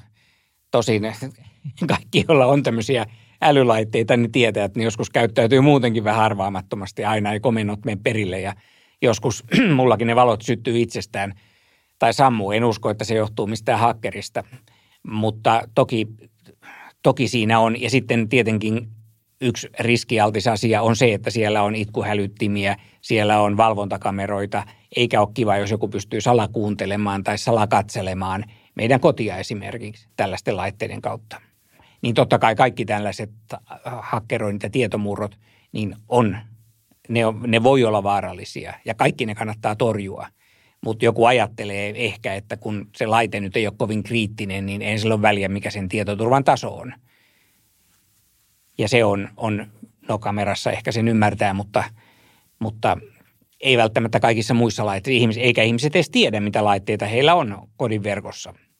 Siellä saattaa olla, mullakin on 50 laitetta kaiken kaikkiaan, mikä sen listassa näkyy. Niin se, että edes tekee inventaarin, mitä kaikkia mulla kotona on, mihin nämä MAC-osoitteet, siis tämmöinen verkkotason osoite, mihin ne liittyy, mikä laite, onko tämä varmasti minun vai onko naapuri kytkeytynyt mun verkkooni. Löytyykö sitä omien laitteiden lisäksi jotain vieraita laitteita. Niin nämä on semmoista perus IoT-turvallisuutta, joka jokaisen pitäisi tehdä, jos kotona on wifi-verkko. Niin tuossa asiassa, kun nostit noin valvontakamerat esille, niin, tai kamerat ylipäänsä, niin tähän hän liittyy myös yksi semmoinen keissi. Nyt onko se parin muutaman kuukauden takaa? Joo, se on ihan tästä vuoden, vuodenvaihteesta. Oli tämmöisiä EUFY-nimisiä brändettyjä kameroita, jotka oli ihan tunnetun, tunnetun valmistajamerkki ja ne oli halvalla Kiinassa tehtyjä ja sitten osoittautui, että ne lähetti salaamatonta dataa pilveen, vaikka käyttäjä oli estänyt asetuksista, että sitä ei lähetetä mihinkään pilvipalveluun ja siinä vielä valmistaja pitkään kiisti, että ei tällaista tapahdu, että totta kai ne on turvallisia. Ja sitten kävi ilmi, että ei ollutkaan ja tämähän on hirveä tilanne. Me voidaan lukea niin esitteitä ja kysyä valmistajalta tai kysyä myyjältä ja kaikki vakuuttaa, että joo joo se on ihan turvallinen ja kaikki on hoidossa, hoidossa ja päivityksiä löytyy ja niin poispäin. Mutta ei me oikeasti tiedetä, toimiiko ne, mitä ne oikeasti tekee.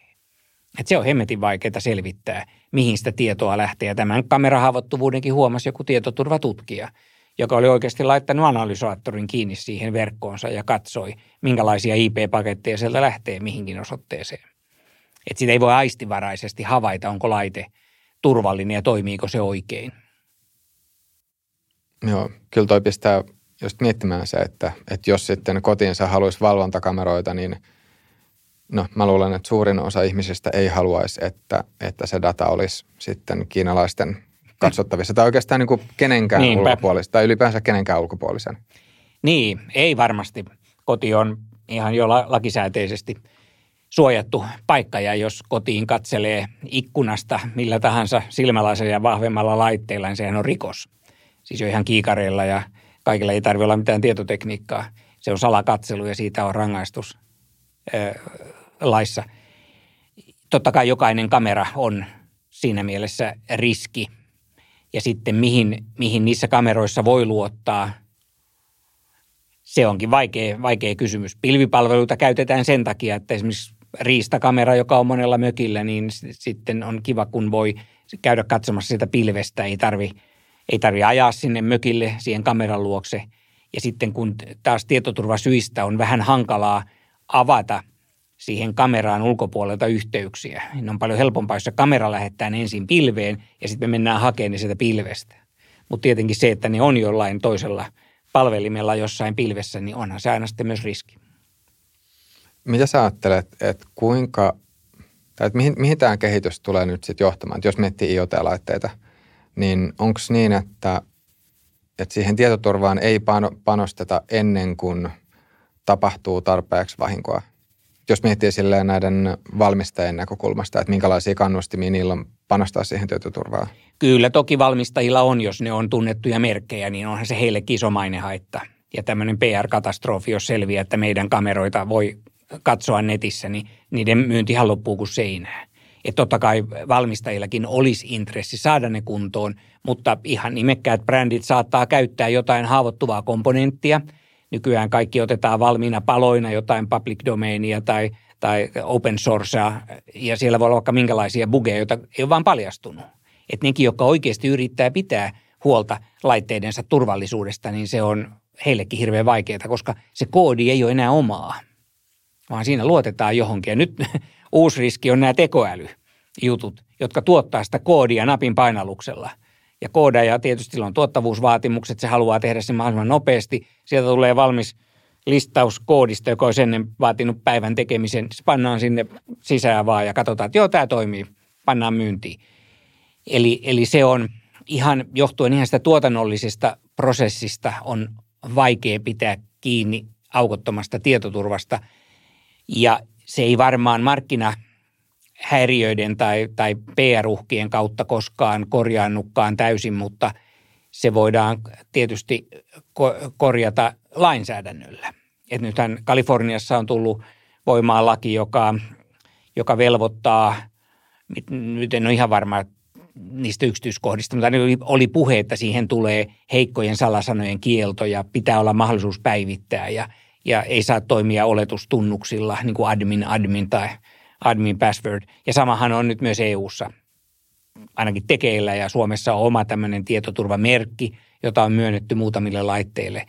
Niin kun, kun siitä tietoturvasta saadaan niin kuin lain pakottamaa, että siihen liittyy normaali tuotevastuu ja sitten siihen saadaan tällaisia leimoja, joita voidaan lyödä, että tämä on tarkastettu ja tämä on havaittu, että tämä on aika turvallinen, niin se, se varmasti parantaa ihan samalla tavalla kuin autojen turvallisuudelle on käynyt – että niillä on kolaritestit ja niillä on, on montako tähteä ne saa jossain NCAP-luokituksessa. Siitä tehdään ihan mitattavaa siitä turvallisuudesta.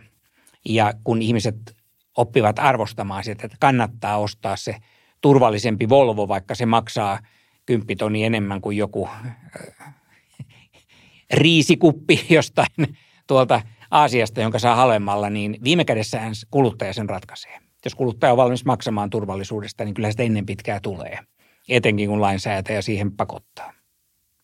Joo, niin että voisiko, voisiko että tässä käy, että näiden IoT-laitteiden kehityksessä käy vähän samanlainen juttu just kuin mitä sitten sanoit, että autojen kehityksessä, tai sitten jos just ajattelee ylipäänsä päänsä sitten tota, tietoturvaa, että jos, tai kun just sanoit, että, että kännykkäkin nykyisellään on turvallisempi kuin vaikka tuommoinen koti, kotikone, jossa oli Windows XP Joo. jokin aika sitten. Joo. Tämä tekninen tietoturva on kehittynyt hu, niin kuin hurjasti, mutta kun, kun edelleenkään mikään tekniikka ei voi estää ihmistä itseä hölmöilemästä. Ja kun nämä huijarit vetoaa nimenomaan siihen ihmiseen, ne saavat ihmisen toimimaan tietyllä tavalla, niin kuin nyt on ollut Suomessa otsikoissa tämä, että tulee vanhemmille ihmisille huijauksia poliisin nimessä. Että hyvin vakuuttavat soittajat kertoo, että tililleen on murtauduttu, murtauduttu, tarvitsemme nyt teidän nämä pankkitunnukset, jotta voimme saada rikollisen kiinni. Niin mikään tekniikka ei tällaisia pysty täysin äh, niin kuin estämään. Mutta toki insinööreillä on paljon tekemistä vielä ihan siellä teknisen tietoturvan puolella, varsinkin juuri näissä IoT-laitteissa. Niissä ei ole käyttöliittymää, niissä ei välttämättä ostaja edes tiedä, että on älylaite. Sitä voi olla vaikea päivittää – ei tiedetä, kenen koodia siellä oikeasti on sisällä. Nämä puhelimet ja Windowsit ja Macit, ne on vielä helppoja, kun ne on, ne on niin pitkälti standardeja, ne on tuotteistettu ja kaikki tietää, että jos sä käytät Windowsia, niin sun pitää päivittää. Jos sulla on Mac, niin sun pitää vastata jees, kun se tarjoaa päivityksiä, mutta, mutta kuka tekee saman jollekin älytelevisiolle tai, tai robottipölynimurille tai jääkaapille tai kahvinkeittimelle, niin aika harva. Mutta kyllä me siinäkin pikkuhiljaa mennään – parempaan suuntaan. Kyllä mä siinä mielessä olen optimistinen. Tosin nämä huijarien mielikuvituskin tuntuu sitten ehtymättömältä. Ne keksii koko ajan uusia juonia. Niin mitä muuten veikkaat, että jos, jos ajattelee nyt sitten tämmöistä kodin elektroniikan kehitystä, niin onko tulevaisuus sellainen, että suurimmalla osalla ihmisistä suurin osa laitteista sitten tulee olemaan nettiin liitettynä? Vai, vai onko niin, että, että jossain vaiheessa syntyy tämmöinen – Mä en oikein tiedä, että miksi, miksi sitä voisi sanoa tai mikä, mikä voisi olla semmoinen, tota, ähm, ei nyt ideologia tai aate, mutta, mutta että joku, joku tämmöinen niin kuin kansanliike, joka on sitä mieltä, että ei, että nyt, nyt nämä IoT-laitteet on huonoja ja parempi, parempi pysyä tämmöisestä. Siis ei niin kuin tämmöistä puritanismia, mutta otas, miksi, mitkä oli niitä tyyppejä, jotka siis... Ludditit. Joo, nimenomaan. Että jotain, jotain tämmöistä, koska, koska tota, ähm, että se ajat, ajatus ylipäänsä siitä, että, että, niin kun, että se verkko tulisi niin lähelle sit sitä omaa, koska jos nyt ajattelee, että, että koti on semmoinen kuin oman elämän keskipiste, mm-hmm. niin sitten sy- syntyisi jotain tämmöistä niin kuin ludditeihin verrattavissa olevaa suuntausta. Kyllähän sitä aina, aina syntyy vastavirta liikkeitä ja ajatellaan nyt vaikka LP-levyjen uutta tuloa, että ihmisten mielestä toi – toi liian helppo musiikin striimaus ei olekaan kiva, että musiikin kuunteluun pitää nähdä vaivaa. pitää olla se levysoiti ja laittaa se neula siihen ja vaivalloisesti kuunnella sitä vähän rahisevaa ääntä, mutta se on tavallaan myös hienoa. Okei, se ei ole kovin iso joukko. Mutta tietysti kyllähän, kyllähän nämä digilaitteet myös kuormittaa ihmisiä. Ja kun jatkuvasti tulee uutisia erilaisista haavoittuvuuksista ja tietoturvahyökkäyksistä ja, ja sitten terotetaan mieleen, että sun pitää päivittää ja sun pitää tehdä sitä ja tätä, niin moni ei viitsi eikä jaksa. Ei halua älyvaloja, ei halua älyjääkaappia, haluaa niitä perinteisiä malleja, koska koetaan, että, että se älytekniikan tuoma hyöty, se ei ole sen vaivan arvoista – Siinä on vaan semmoinen ongelma, että nykyään tätä älytekniikkaa alkaa olla laitteissa, joista sitä ei välttämättä edes tiedä. Sitä ei edes mainita missään, koska tuotannollisesti on halvempaa laittaa se kaikki elektroniikka ja ne kaikki komponentit jokaiseen laitteeseen, mutta sitten vaan joissain laitteissa se on ikään kuin aktivoitu tai sitä myydään älylaitteena ja saa, saa vähän lisää hintaa siitä. Mutta valmistusteknisesti on helpompaa tehdä ne kaikki samanlaiseksi. Ja silloin monelle tulee yllätyksen, ai mulla onkin tämmöinen, en mä ole tiennyt, en mä ostanut mitään älyvaloja. Joo, joo, mutta täällä on kato tämmöinen äly, älypainike, jota sä et vaan ole koskaan painanut. Niin se on ehkä semmoinen, semmoinen ongelma. Mutta kyllähän tässä on tietty kyllästyminen nähtävissä. Monihan on lähtenyt sosiaalista mediasta, moni on poistanut älypuhelimestaan kaikki ylimääräiset turhakkeet ja sovellukset ja kaikki kivat ilmoitukset ja hupiohjelmat, jotka vielä – muutama vuosi sitten tuntui kivalta, kun koko ajan puhelin sanoi bing ja tuli aina näyttöön kaikkia ilmoituksia, niin, niin sehän ahdistaa, stressaa. Että kyllä sinne jonkinlainen järki, järki myös tulee mukaan vastareaktiona. Joo, sitten mietin just sitä, että mit, mitkä nyt vois olla niitä konkreettisia riskejä, mitä sitten tämmöisten IoT, tai että miten IoT-laitteiden toimintaan liittyisi, niin – No se, että valot menee ite, itekseen päälle ja pois, niin se nyt ei ehkä välttämättä ole kaikista isoin uhka, mutta sitten taas jos ajattelee, että jos se olisi vaikka kiuas, mm-hmm. joka menee päälle silloin, kun sen ei pitäisi mennä päälle. Että jos sinne, no okei, okay, kiukaan päälle muutenkaan ei pitäisi ikinä laittaa mitään kuivumaan, mutta mut siis niin kuin äm, uuni, kahvin, keitin, siis pe- periaatteessa kuitenkin niin kuin voi ajatella, että on olemassa laitteita – joiden ei olisi hyvä mennä päälle itsekseen. Joo. Että ainakin se, että jos nyt lähtee jonnekin, jonnekin tota reissuun pidemmäksi aikaa, niin ei olisi vaikka kauhean fiksua pitää u- uunia viikon verran päällä. Joo. No tässä älyuunissa onkin semmoinen ominaisuus, että sä voit säätää sitä kyllä puhelimella ja sä näet uunin lämpötilaa ja voit asetella kaikkia parametreja, mutta sitten sun täytyy painaa kuittauspainiketta siitä uunin etulevystä, jotta se ottaa täältä puhelimesta ne asetukset. Et ne tulee tänne päin ja sä saat ilmoitukset, nyt uuni on lämmennyt ja voit, voit niin tietoa saada puhelimeen, mutta se, että nämä puheliasetukset menisivät ohjaamaan sitä älyuunia, niin se vaatii sitten kuittauksen. Että niissä on kyllä tällaisia suojamekanismeja. No kiukaissa se ei oikein toimi, koska moni haluaa, että siellä mökillä on sitten sauna lämpimänä heti kun tullaan, niin siellä ei voi olla sellaista painiketta, fyysistä painiketta, joka, joka kuittaisi sen. Että joihinkin tilanteisiin saadaan tämmöisiä suojakeinoja, mutta ei välttämättä kaikkiin.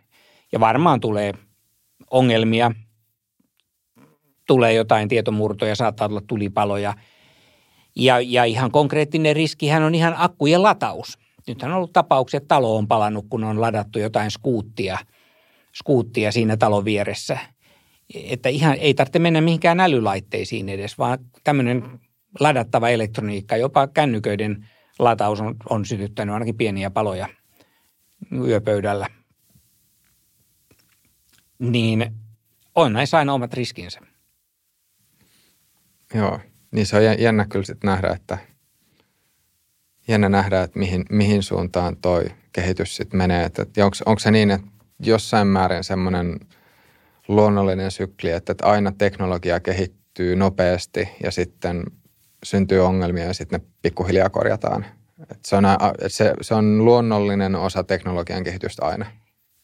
No se on, se on luonnollinen osa kaupallista kehitystä. Mä puolustan vähän insinöörejä tässä, että insinööreistä on kiva kehittää näitä laitteita, mutta sitten tulee pahuksi ne myyjät ja ne ekonomit ja ne bisnesjohtajat, jotka sanoo, että nyt näitä myydään kaikille, että tämä täytyy saada äkkiä liikenteeseen ja mitä nyt vielä hi- viilaat sitä koodia, että eikö se nyt ole valmis jo, niin ihan tämmöinen taloudellinen paine tavallaan on se, joka ajaa tuotteita keskeneräisenä markkinoille ja sitähän tapahtuu – varsinkin autoteollisuudessa. Että auto, teollisuus kutsuu vähän väliä satoja tuhansia autoja korjauksiin, kun löytyy yleensä ohjelmistosta tai jostain pienestä osasta niin valmistusvirheitä, niin tämmöistä tuote, tuotteiden takaisin kutsua ja ilmaista korjausta joudutaan tekemään. Ja nyt, nyt kun on paljon puhuttu tästä tekoälystä ja näistä hakukoneista, jotka ymmärtää ja antaa suoria vastauksia, niin siinä liikutaan kyllä äärimmäisen vaarallisella vesillä. Se tekniikka ei ole valmista. Ei sitä pitäisi kaupallistaa eikä tarjota vielä hakukoneina kuluttajille. Että aivan varmasti tulee ongelmia. Ne antaa niin vääriä vastauksia, ne on, ne on johdateltavissa, houkuteltavissa. Kun osaa manipuloida sitä tekoälyä, sieltä saa minkälaisia reaktioita tahansa. Ja siinä on kyllä taas yksi esimerkki siitä, että lähdetään keskeneräisellä tuotteella kaupallisille markkinoille. Niin, sä sanoisit, että insinööreillä näin yleisesti, tässä vähän pikkasen, pikkasen sanoo leikkimielisesti, että, että insinöörit kyllä tässä suhteessa olisi maltillisempia, mutta sitten taas – myyjät ja tota, ehkä sitten yrityksen, ää, yrityksen tota, omistajat, tai että sieltä, sieltä niin kuin ylemmältä taholta tulee se paine sitten Totta kai ne haluaa kaupallistaa sen, ne haluaa tehdä sillä fyrkkaa. Teitä näitä turhaan kehitetä, nämä pitää saada, saada myyntiin. Korjataan viat sitten jälkikäteen. Teslahan on tässä ollut hyvä, hyvä esimerkki, että ne myy, myy autoja, joihin luvattiin automaattiohjaus jo seitsemän vuotta sitten. Sitten ei ole vieläkään tullut, tulee kaikenlaisia beta-versioita – ne koko ajan kehittää ohjelmaa Amerikan markkinoilla ja antaa sen beta-version kalliisti maksaville asiakkaille, se ei ole mikään halpa, jotta ne asiakkaat testaisivat, aiheuttaako tämä kolareita. Niin tämä, ihan tämä mindsetti on ihan hullu, että lähdetään tällä tavalla kriittisiä ohjelmia viemään autoihin, jotta käyttäjät itse testaavat, toimiiko nämä. Mutta ongelma on tietenkin se, että robottiauton kehittäminen on äärimmäisen vaikeaa, jos insinöörit saisi sen valmiiksi asti tehdä, niin siihen menisi vielä, vielä monta vuotta ja siitä ei tulisi rahaa. Niinhän siis tarve kaupallistaa näitä keksintöjä, tehdä niistä bisnestä. Se bisneskilpailu on kovaa, niin mä näen tavallaan sen siinä takana, enkä niinkään pelkästään insinööriä ja teknologia. Teknologia sinällään on kivaa ja insinöörit mielellään viilaisivat niitä ja kehittäisivät tuotteita rauhassa, mutta kun joku haluaa myydä ne. Niin toi on, toi jännä pohtia, että, että kuinka usein, tai että missä tilanteissa on niin, että tämmöinen Teslan kaltainen toiminta on, voisiko ajatella taloudellisesti fiksua, että, että siinä että yritys toimii tämmöisellä vähän niin kuin startup lean ajattelumallin pohjalta. Ja, ja tota, Tesla mun käsittääkseni on ollut nimenomaan siis tässä suhteessa niin kuin hy, hyvin, tai että se on hyvin vahvasti noudattanut tämmöistä startup-filosofiaa – jos vertaa silleen niin kuin muihin, muihin auton valmistajia. Tai että, onko se nyt silleen, että Tesla ylipäänsä on ensimmäinen auton valmistaja siis kymmeniin vuosiin, joka ylipäänsä on alkanut tehdä uusia autoja sarjatuotantona. Että tähän, että ne auton valmistajat on ollut hyvinkin tämmöisiä niin kuin, että se, se kenttä on ollut hyvin vakiintunut. Ja Tesla oli tässä, tässä mielessä semmoinen selkeä disruptio. No kyllä, kyllä varmaan Kiinasta on tullut ihan uusia automerkkejä. Sitten sähköautokentällähän on paljon muitakin kuin Tesla. Joo, mutta siis jos puhutaan yhdysvaltalaisista autovalmistajista, jotka tekee siis niin kuin isosti sarjatuotantoa. Joo, siellä ei varmaan ole muita uusia merkkejä ollut, ollut kyllä kymmeniin vuosiin. Pikemminkin niitä on lakkautettu ja yhdistelty autovalmistajia. Joo, Joo mutta sitten taas jos miettii – miettii silleen niin kuin esimerkiksi tätä, ähm, oliko se EUFY vai mitä tämä, niin, niin tota, että sitten, että jos, jos se malli, mitä myydään, ei toimi semmoisella tavalla kuin sen pitäisi toimia, niin se just johtaa siihen, että okei, sitten myynti voi loppua kokonaan. Mm. Eli, eli tässä niin kuin, minusta se jännä pohti just sitä, että, että missä, missä tilanteissa se voi olla yritykselle itselleen – edullista, että sitä ei hiota ihan loppuun asti. Ja sitten mm. taas mitkä on niitä tilanteita, jossa, jossa se voi sanoa, että se yritys sitten maksaa itse siitä, että sitä ei ole mietitty niin pitkälle, niin pitkälle kuin olisi pitänyt. Joo. Startupeillehan Amerikassa on tyypillistä, että ne tekee siis nipin napin määritykset täyttävän tai kynnyksen ylittävän tuotteen ja pistää se heti ulos – ja siinä vähän ostajakin tämmöinen minimum viable product ajattelu. Ja ostajatkin tietää, että okei, tämä ei ole ihan vielä valmis ja mä joudun päivittämään tätä monta kertaa ja tulee parempia malleja. mutta se on sitten niin haluttava ja kiinnostava ja ostajat on tietyllä tavalla pioneereja, jotka on valmiitakin sitten siihen, että se ei, ei alussa, alussa toimi. Useinhan on jonkinlaisia teknisiä vimputtimia, mutta tietysti autot on sitten jo vähän eri asia, tai sitten tämmöiset tavallisiin koteihin myytävät laitteet. Että jos niissä on, no tietenkin niitä virheitäkin on monenlaisia. Että se, että joku ei toimi tai, tai kaatuu, no se on ikävää, mutta jos se paljastaa tiedot verkkoon, niin se on sitten jo katastrofi. Että vähän riippuu myös siitä, minkälaisia puutteita siinä on. Mutta kyllähän me ollaan totuttu tietotekniikassa siihen, että, että ohjelmat, eihän ne ole koskaan valmiita. Et me, me tiedetään, että Windowsia ja Macia, että saa koko ajan päivittää ja iPhonea myös. Ja ne päivitykset, ne on julmetun isoja, niitä tulee iPhoneen monta kertaa kuukaudessa ja se vaatii työtä myös asiakkaalta ja se on pakko tehdä. Se on pakko tehdä tietoturvan takaamiseksi, mutta myös sen takia, että ennen pitkää ohjelmat lakkaa toimimasta, jos ei ole tehnyt, jos ei näe tätä jatkuvaa päivittämisen vaivaa. Ja se on ihme, että ihmisille, ihmiset kelpuuttaa tämän. Että mä haluan päivittää. Tehkää se valmiiksi ja myykää se mulle sitten vasta. Koska sitä päivityksestä siitä tulee aina kuitenkin jotain ongelmia, se vie aikaa, saattaa olla yhteensopivuusongelmia.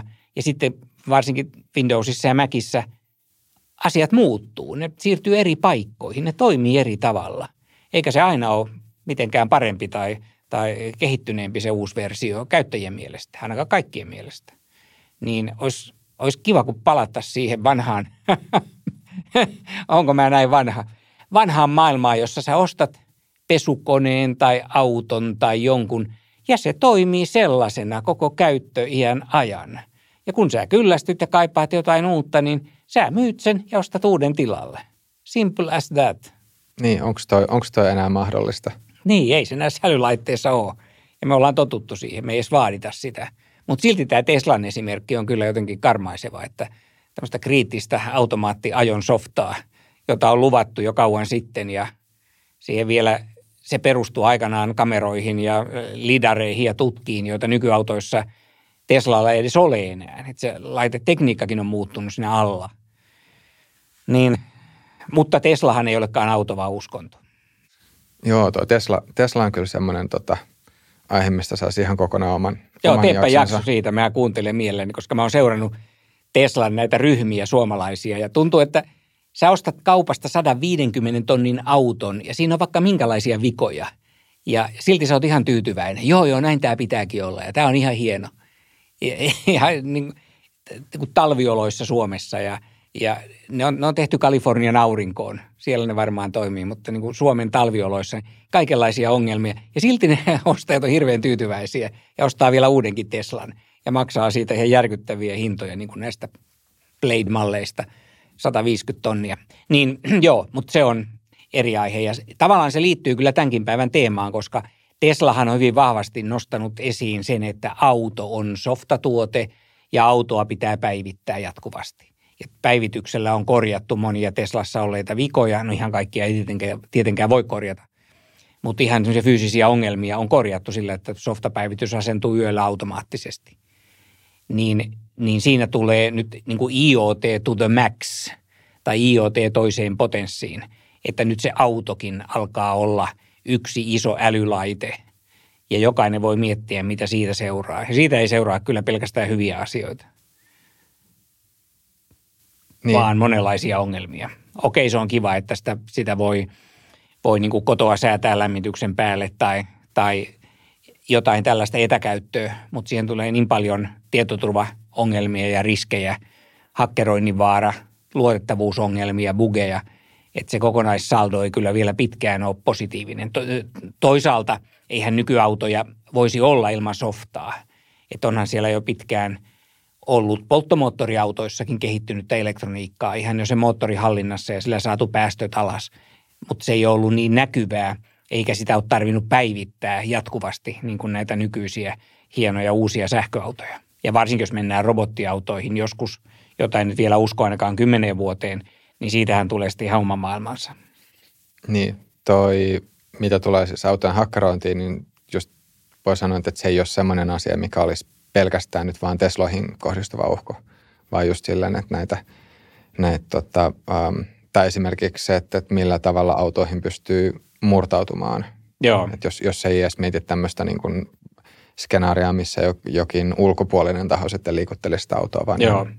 Älyavaimet on helppoja niin kuin huijata kaikki, varmaan kaikilla valmistajilla tiettyyn rajaan asti, napata se signaali siitä välistä ja niin, niin tätä tapahtuu. Mutta Tesla on jotenkin tehnyt tästä, tästä äh, ohjelmistosta kiinteän osan autoa myös niin, että se näkyy käyttäjälle kaikessa. Ja sitten, sitten on tullut tämä trendi, että autossa aletaan velottaa kuukausihintaa ominaisuuksista. Vähän niin kuin joku Netflix ja, ja softat. Me ollaan totuttu, että näistä pitää nykyään maksaa kerran kuussa, kun ennen riitti, että osti vaan sen omaksi. Niin, niin siellä alkaa olla ominaisuuksia, joista sun pitää maksaa joka kuukausi tai ne kytkeytyy pois niin päältä. Tämä on, tämä on itse asiassa useammallakin automerkillä. On, esimerkiksi BMWllä. Joo, mikä on aika yllättävää. Jäyhä saksalaisvalmistaja – mutta mun mielestä Tesla on tavallaan ollut edelläkävijä ja aloittanut se juuri tämän automaattiajon kautta. Ja se on levinnyt nyt sitten muihinkin. Ja se tavalla, se vaan korostaa sitä, miten auto on softatuote, jos se nyt vaan on pyörät. Joo, toi ennen mitä just sanoit, että, että Tesla sun näkökulmasta on uskonto, niin voi, voi, voi silleen miettiä, että okei, että onko se niin, että, että jos sitten taas, jos sitten se tuote yksinkertaisesti kaikista – puutteista tai, tai sitten vioista huolimatta on semmoinen, josta ihmiset tykkää, niin, niin tota, siis tulee vaan mieleen, että on, on siis lähipiirissä on, on tuttu, tuttuja, jotka ajaa Teslalla. Ja ne on kyllä ollut, siis vaikuttaa siltä, että ei kyllä enää sit muihin autoihin olla vaihtamassa. Ei, mutta kun käy lukemassa omistajien kommentteja niiden omassa ryhmässä ja kertomassa niistä ongelmista, mitä niillä on, niin tuntuu, että – että 30 tonnin Skoda on paljon luotettavampi ja, ja autona parempi kuin, kuin tämmöinen 150 tonnia maksava uusi, uusi Tesla. Mutta tietenkin asiakastyytyväisyyshän on se, joka ratkaisee. Ja sitten siinä on se, että eihän se Tesla olekaan tarkoitettu kaikille autoilijoille. Et se on juuri niille, joita kiinnostaa tämmöinen uusi, uusi maailma ja – ja tämmöinen joukkiratti, josta ei tiedä, kun kääntää sen, että kumman, kummin päin se vilkku nyt menee. Tästä on kaikki lehtiarvostelijatkin sanonut, että vilkuttaa väärään suuntaan. On tämä hieno, mutta vilkut menee väärään, väärinpäin. Niin, niin se on tässä mielessä mun, mun mielestä uskonto ihan niin kuin Macintosh on ollut ja Apple, että maksetaan tuplahinta tai jopa siis, siis järkyttäviä hintoja, pyörät – tietokoneelle maksaa tuhat euroa tai, tai jalusta maksaa melkein tonnin näytön Niin se oli Applen, Applen yksi, siis Applen näytön jalusta taisi olla tonni. Se oli tonni jo ja sitten nämä pyörät oli, onko se nyt sitten 200 euroa kappale, neljä pyörää. Toki Applen laitteet on sitten laitteena, niin hän on mekaanisesti hyviä ja, ja softakin on ollut tähän asti aika hyvää, mutta nyt sielläkin on sitten kaikenlaisia bugeja, kun se on kasvanut niin paljon. Niin Bitcoin, Apple ja Tesla, ne on sellaisia teknouskontoja. Mutta ehkä se on eri episodin tost, aihe. Tuosta itse asiassa olisi aika jännän, jännän tota jakson, jos, jos noita kaikkea kolmea tarkastelisi samaan aikaan ja sitten vielä ottaa siihen jonkun uskontotieteilijän Joo. kylkeen, kylkeen miettimään. Mä veikkaan, että nämä sunkin Tesla-kaverit, niin heillä on aika monella on Applen laitteet ja, ja varmaan monella vielä bitcoineja. Um, Kysyppä vaan.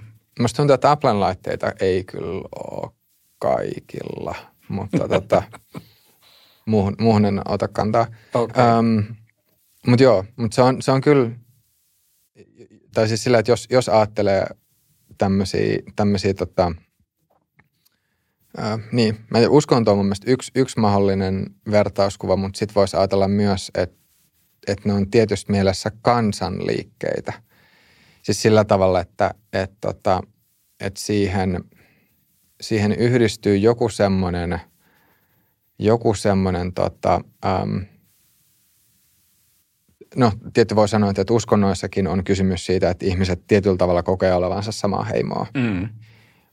Ja sitten siihen voi liittyä, siihen voi liittyä joitain semmoisia rituaaleja ja, mm. ja tota, tapoja, jotka sitten yhdistää – yhdistää sitten ihmisiä toisiinsa tai että joilla mm. ihmiset kokee sitten niin kuin, ää, yhteenkuuluvuutta, niin, yhteen, ja yhteenkuuluvuutta ja sosiaalisuutta. Mm. Jep. Mutta sitten näissä teknologioissa musta tuntuu, että, että niissä on niissä on vielä jokin tämmöinen toinen elementti verrattuna sitten ihan vaan uskontoihin, mikä nimenomaan siis liittyy siihen, siihen tota, teknologian itsessään olko, olkoon se sitten se Applen puhelin tai, tai Teslan autot tai sitten ne bit, niin kuin digitaaliset virtuaaliset bitcoinit jossain.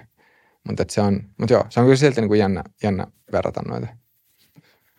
Öm, tässä alkaa nauhoitus aika pikkuhiljaa ole, ole tuota lopussa, mutta voisi vielä semmoisen kyssärin heittää, että jos nyt palataan sitten kuitenkin kännyköihin ja, ja tota myös WhatsAppiin, mulla on aika, aika tämmöinen niin pitkä, pitkä aasin sieltä tässä, tai pitkä, pitkä pyörähdys muissa, muissa aiheissa käyty läpi, ähm, niin tota, jos miettii yksittäisen käyttäjän näkökulmasta, semmoinen niin kuin sanotaan tava, tavallinen kännykän WhatsAppin käyttäjä, niin mitkä olisi niitä asioita, joilla sit voisi pitää huolen siitä, että, että sen oman, oman kännykän tietoturva pysyisi, pysyisi kunnossa? Eli miten, miten voi estää sen oman laitteen luvattoman käytön ja minimoida ne riskit, että mikään ulkopuolinen taho sitten pääsisi siihen kiinni?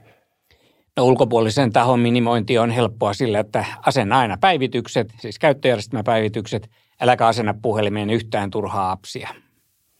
Ja kun näistä pitää kiinni ja sitten ehkä kolmas Androideissa, että älä anna huijata itseäsi asentamaan mitään sovelluskaupan ulkopuolelta. Että se on niin kuin 2,5 ohje nyt sitten, että koskee vain puoli, puolia käyttäjiä. Niin kuin nämä, nämä pitää mielessä, niin voi olla aika turvallisin mieli. Mutta mitä tulee sitten tämän laitteen muuhun turvallisuuteen, niin pitäisi aina pitää se siinä silmien ja käden ulottuvilla, ei antaa sitä vieraisiin käsiin – käyttää siinä kasvotunnistusta tai sormenjälkitunnistusta, eikä mitään helppoa PIN-koodia. Mutta sitten, sitten on tietysti sovelluskohtaisia ohjeita, niin kuin WhatsAppissa. Kyllä jokaisen WhatsApp-käyttäjän kannattaa käydä tarkistamassa, että onko minun WhatsAppissani tämmöinen rinnakkaistili. Ja tämä voi tietysti tulla vastaan kotioloissa. Puhutaan tämmöistä digitaalista väkivallasta ja, ja siitä, että puoliso esimerkiksi salaa valvoo meitä. Ja tästä on, on monia esimerkkejä, joskus ihan vaan, vaan uteliaisuutta, mustasukkaisuutta, mutta joskus ihan vahingoittamistarkoituksessa.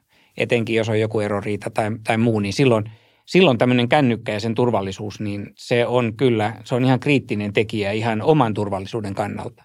Koska puoliso yleensä tietää meidän PIN-koodit ja tietää, mitä ohjelmia meillä on ja tietää, missä palveluissa me ollaan – ja voi olla joskus yrityskäytössäkin, jos siellä on uteliaita kollegoita tai ihan teollisuusvakoilijoita tai, tai vastaavia jotain organisaatiossa sisällä, niin jos pääsee tuommoiseen puhelimeen, saattaa asentaa sinne jonkun vakoiluohjelman tai sitten tämmöisen rinnakkaistilin tai jonkun vastaavan.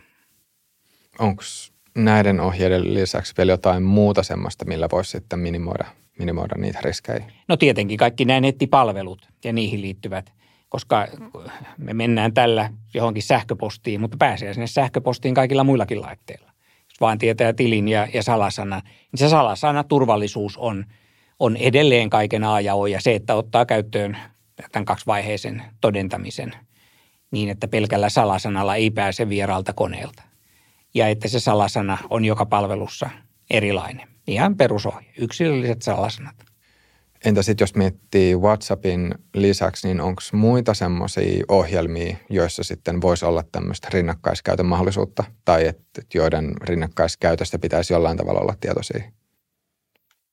No mä en nyt tiedä itse asiassa signaalia Telegramin osalta, onko niissä vastaavaa. Että nyt se kannattaa tarkistaa, jos itsellä on signal tai Telegram, pystyykö niissä tekemään vastaavan – Mä epäilen, että ei pysty. Saatan olla väärässä Tele- siinä. Telegrammia kyllä pystyy käyttämään pystyy. Niin kuin okay. koneelta. Joo. Joo. Joo, että jos se käy yhtä helposti kuin WhatsAppissa, niin se kannattaa ilman muuta, muuta kyllä, kyllä tarkistaa. Mutta sitten tietenkin kaikki nämä sosiaalisen median tilit ja, ja muut, joita, joita voi käyttää usealta eri laitteelta, jos vaan tietää sen tilin ja saa siihen pääsyn, niin, niin ne on sitten samalla tavalla kriittisiä kuin tämä WhatsApp. WhatsAppissa vaan se kun WhatsAppin käyttö on sidottu tähän laitteeseen. Pikaviestiohjelmathan on siinä poikkeavia, että ne on sidottu puhelinnumeroon. Ja silloin ne on sidottu tähän laitteeseen. Kaikki muut nettipalvelut, niin eihän niitä ole sidottu muuhun kuin tilintietoihin, käyttäjätunnukseen ja salasanaan. Niin nämä kaikki on muut sitten vähän eri asemassa. Mutta jos sen jollain tavalla tiivistäisi, niin että on vaan hyvä olla ylipäänsä tietoinen siitä, että millä tavalla ne ohjelmat toimii, mitä sitten ikinä käyttääkään. Kyllä, ja tämä on just se ongelma, että kun ne päivittyy, näitä ominaisuuksia ei ollut aikaisemmin. Vaikka tänä vuonna katsoisi kaikki nämä ominaisuudet läpi ja laittaisi turva-asetukset, niin ensi vuonna siellä saattaa olla jotain kohtia, mistä ei ole tietoinen eikä ole huomannut, ja, ja se tuottaa sitten uuden riskin. Et se on just se ongelma, kun ohjelmat päivittyy ja elää koko ajan, vaikka itse ei tekisi niille mitään.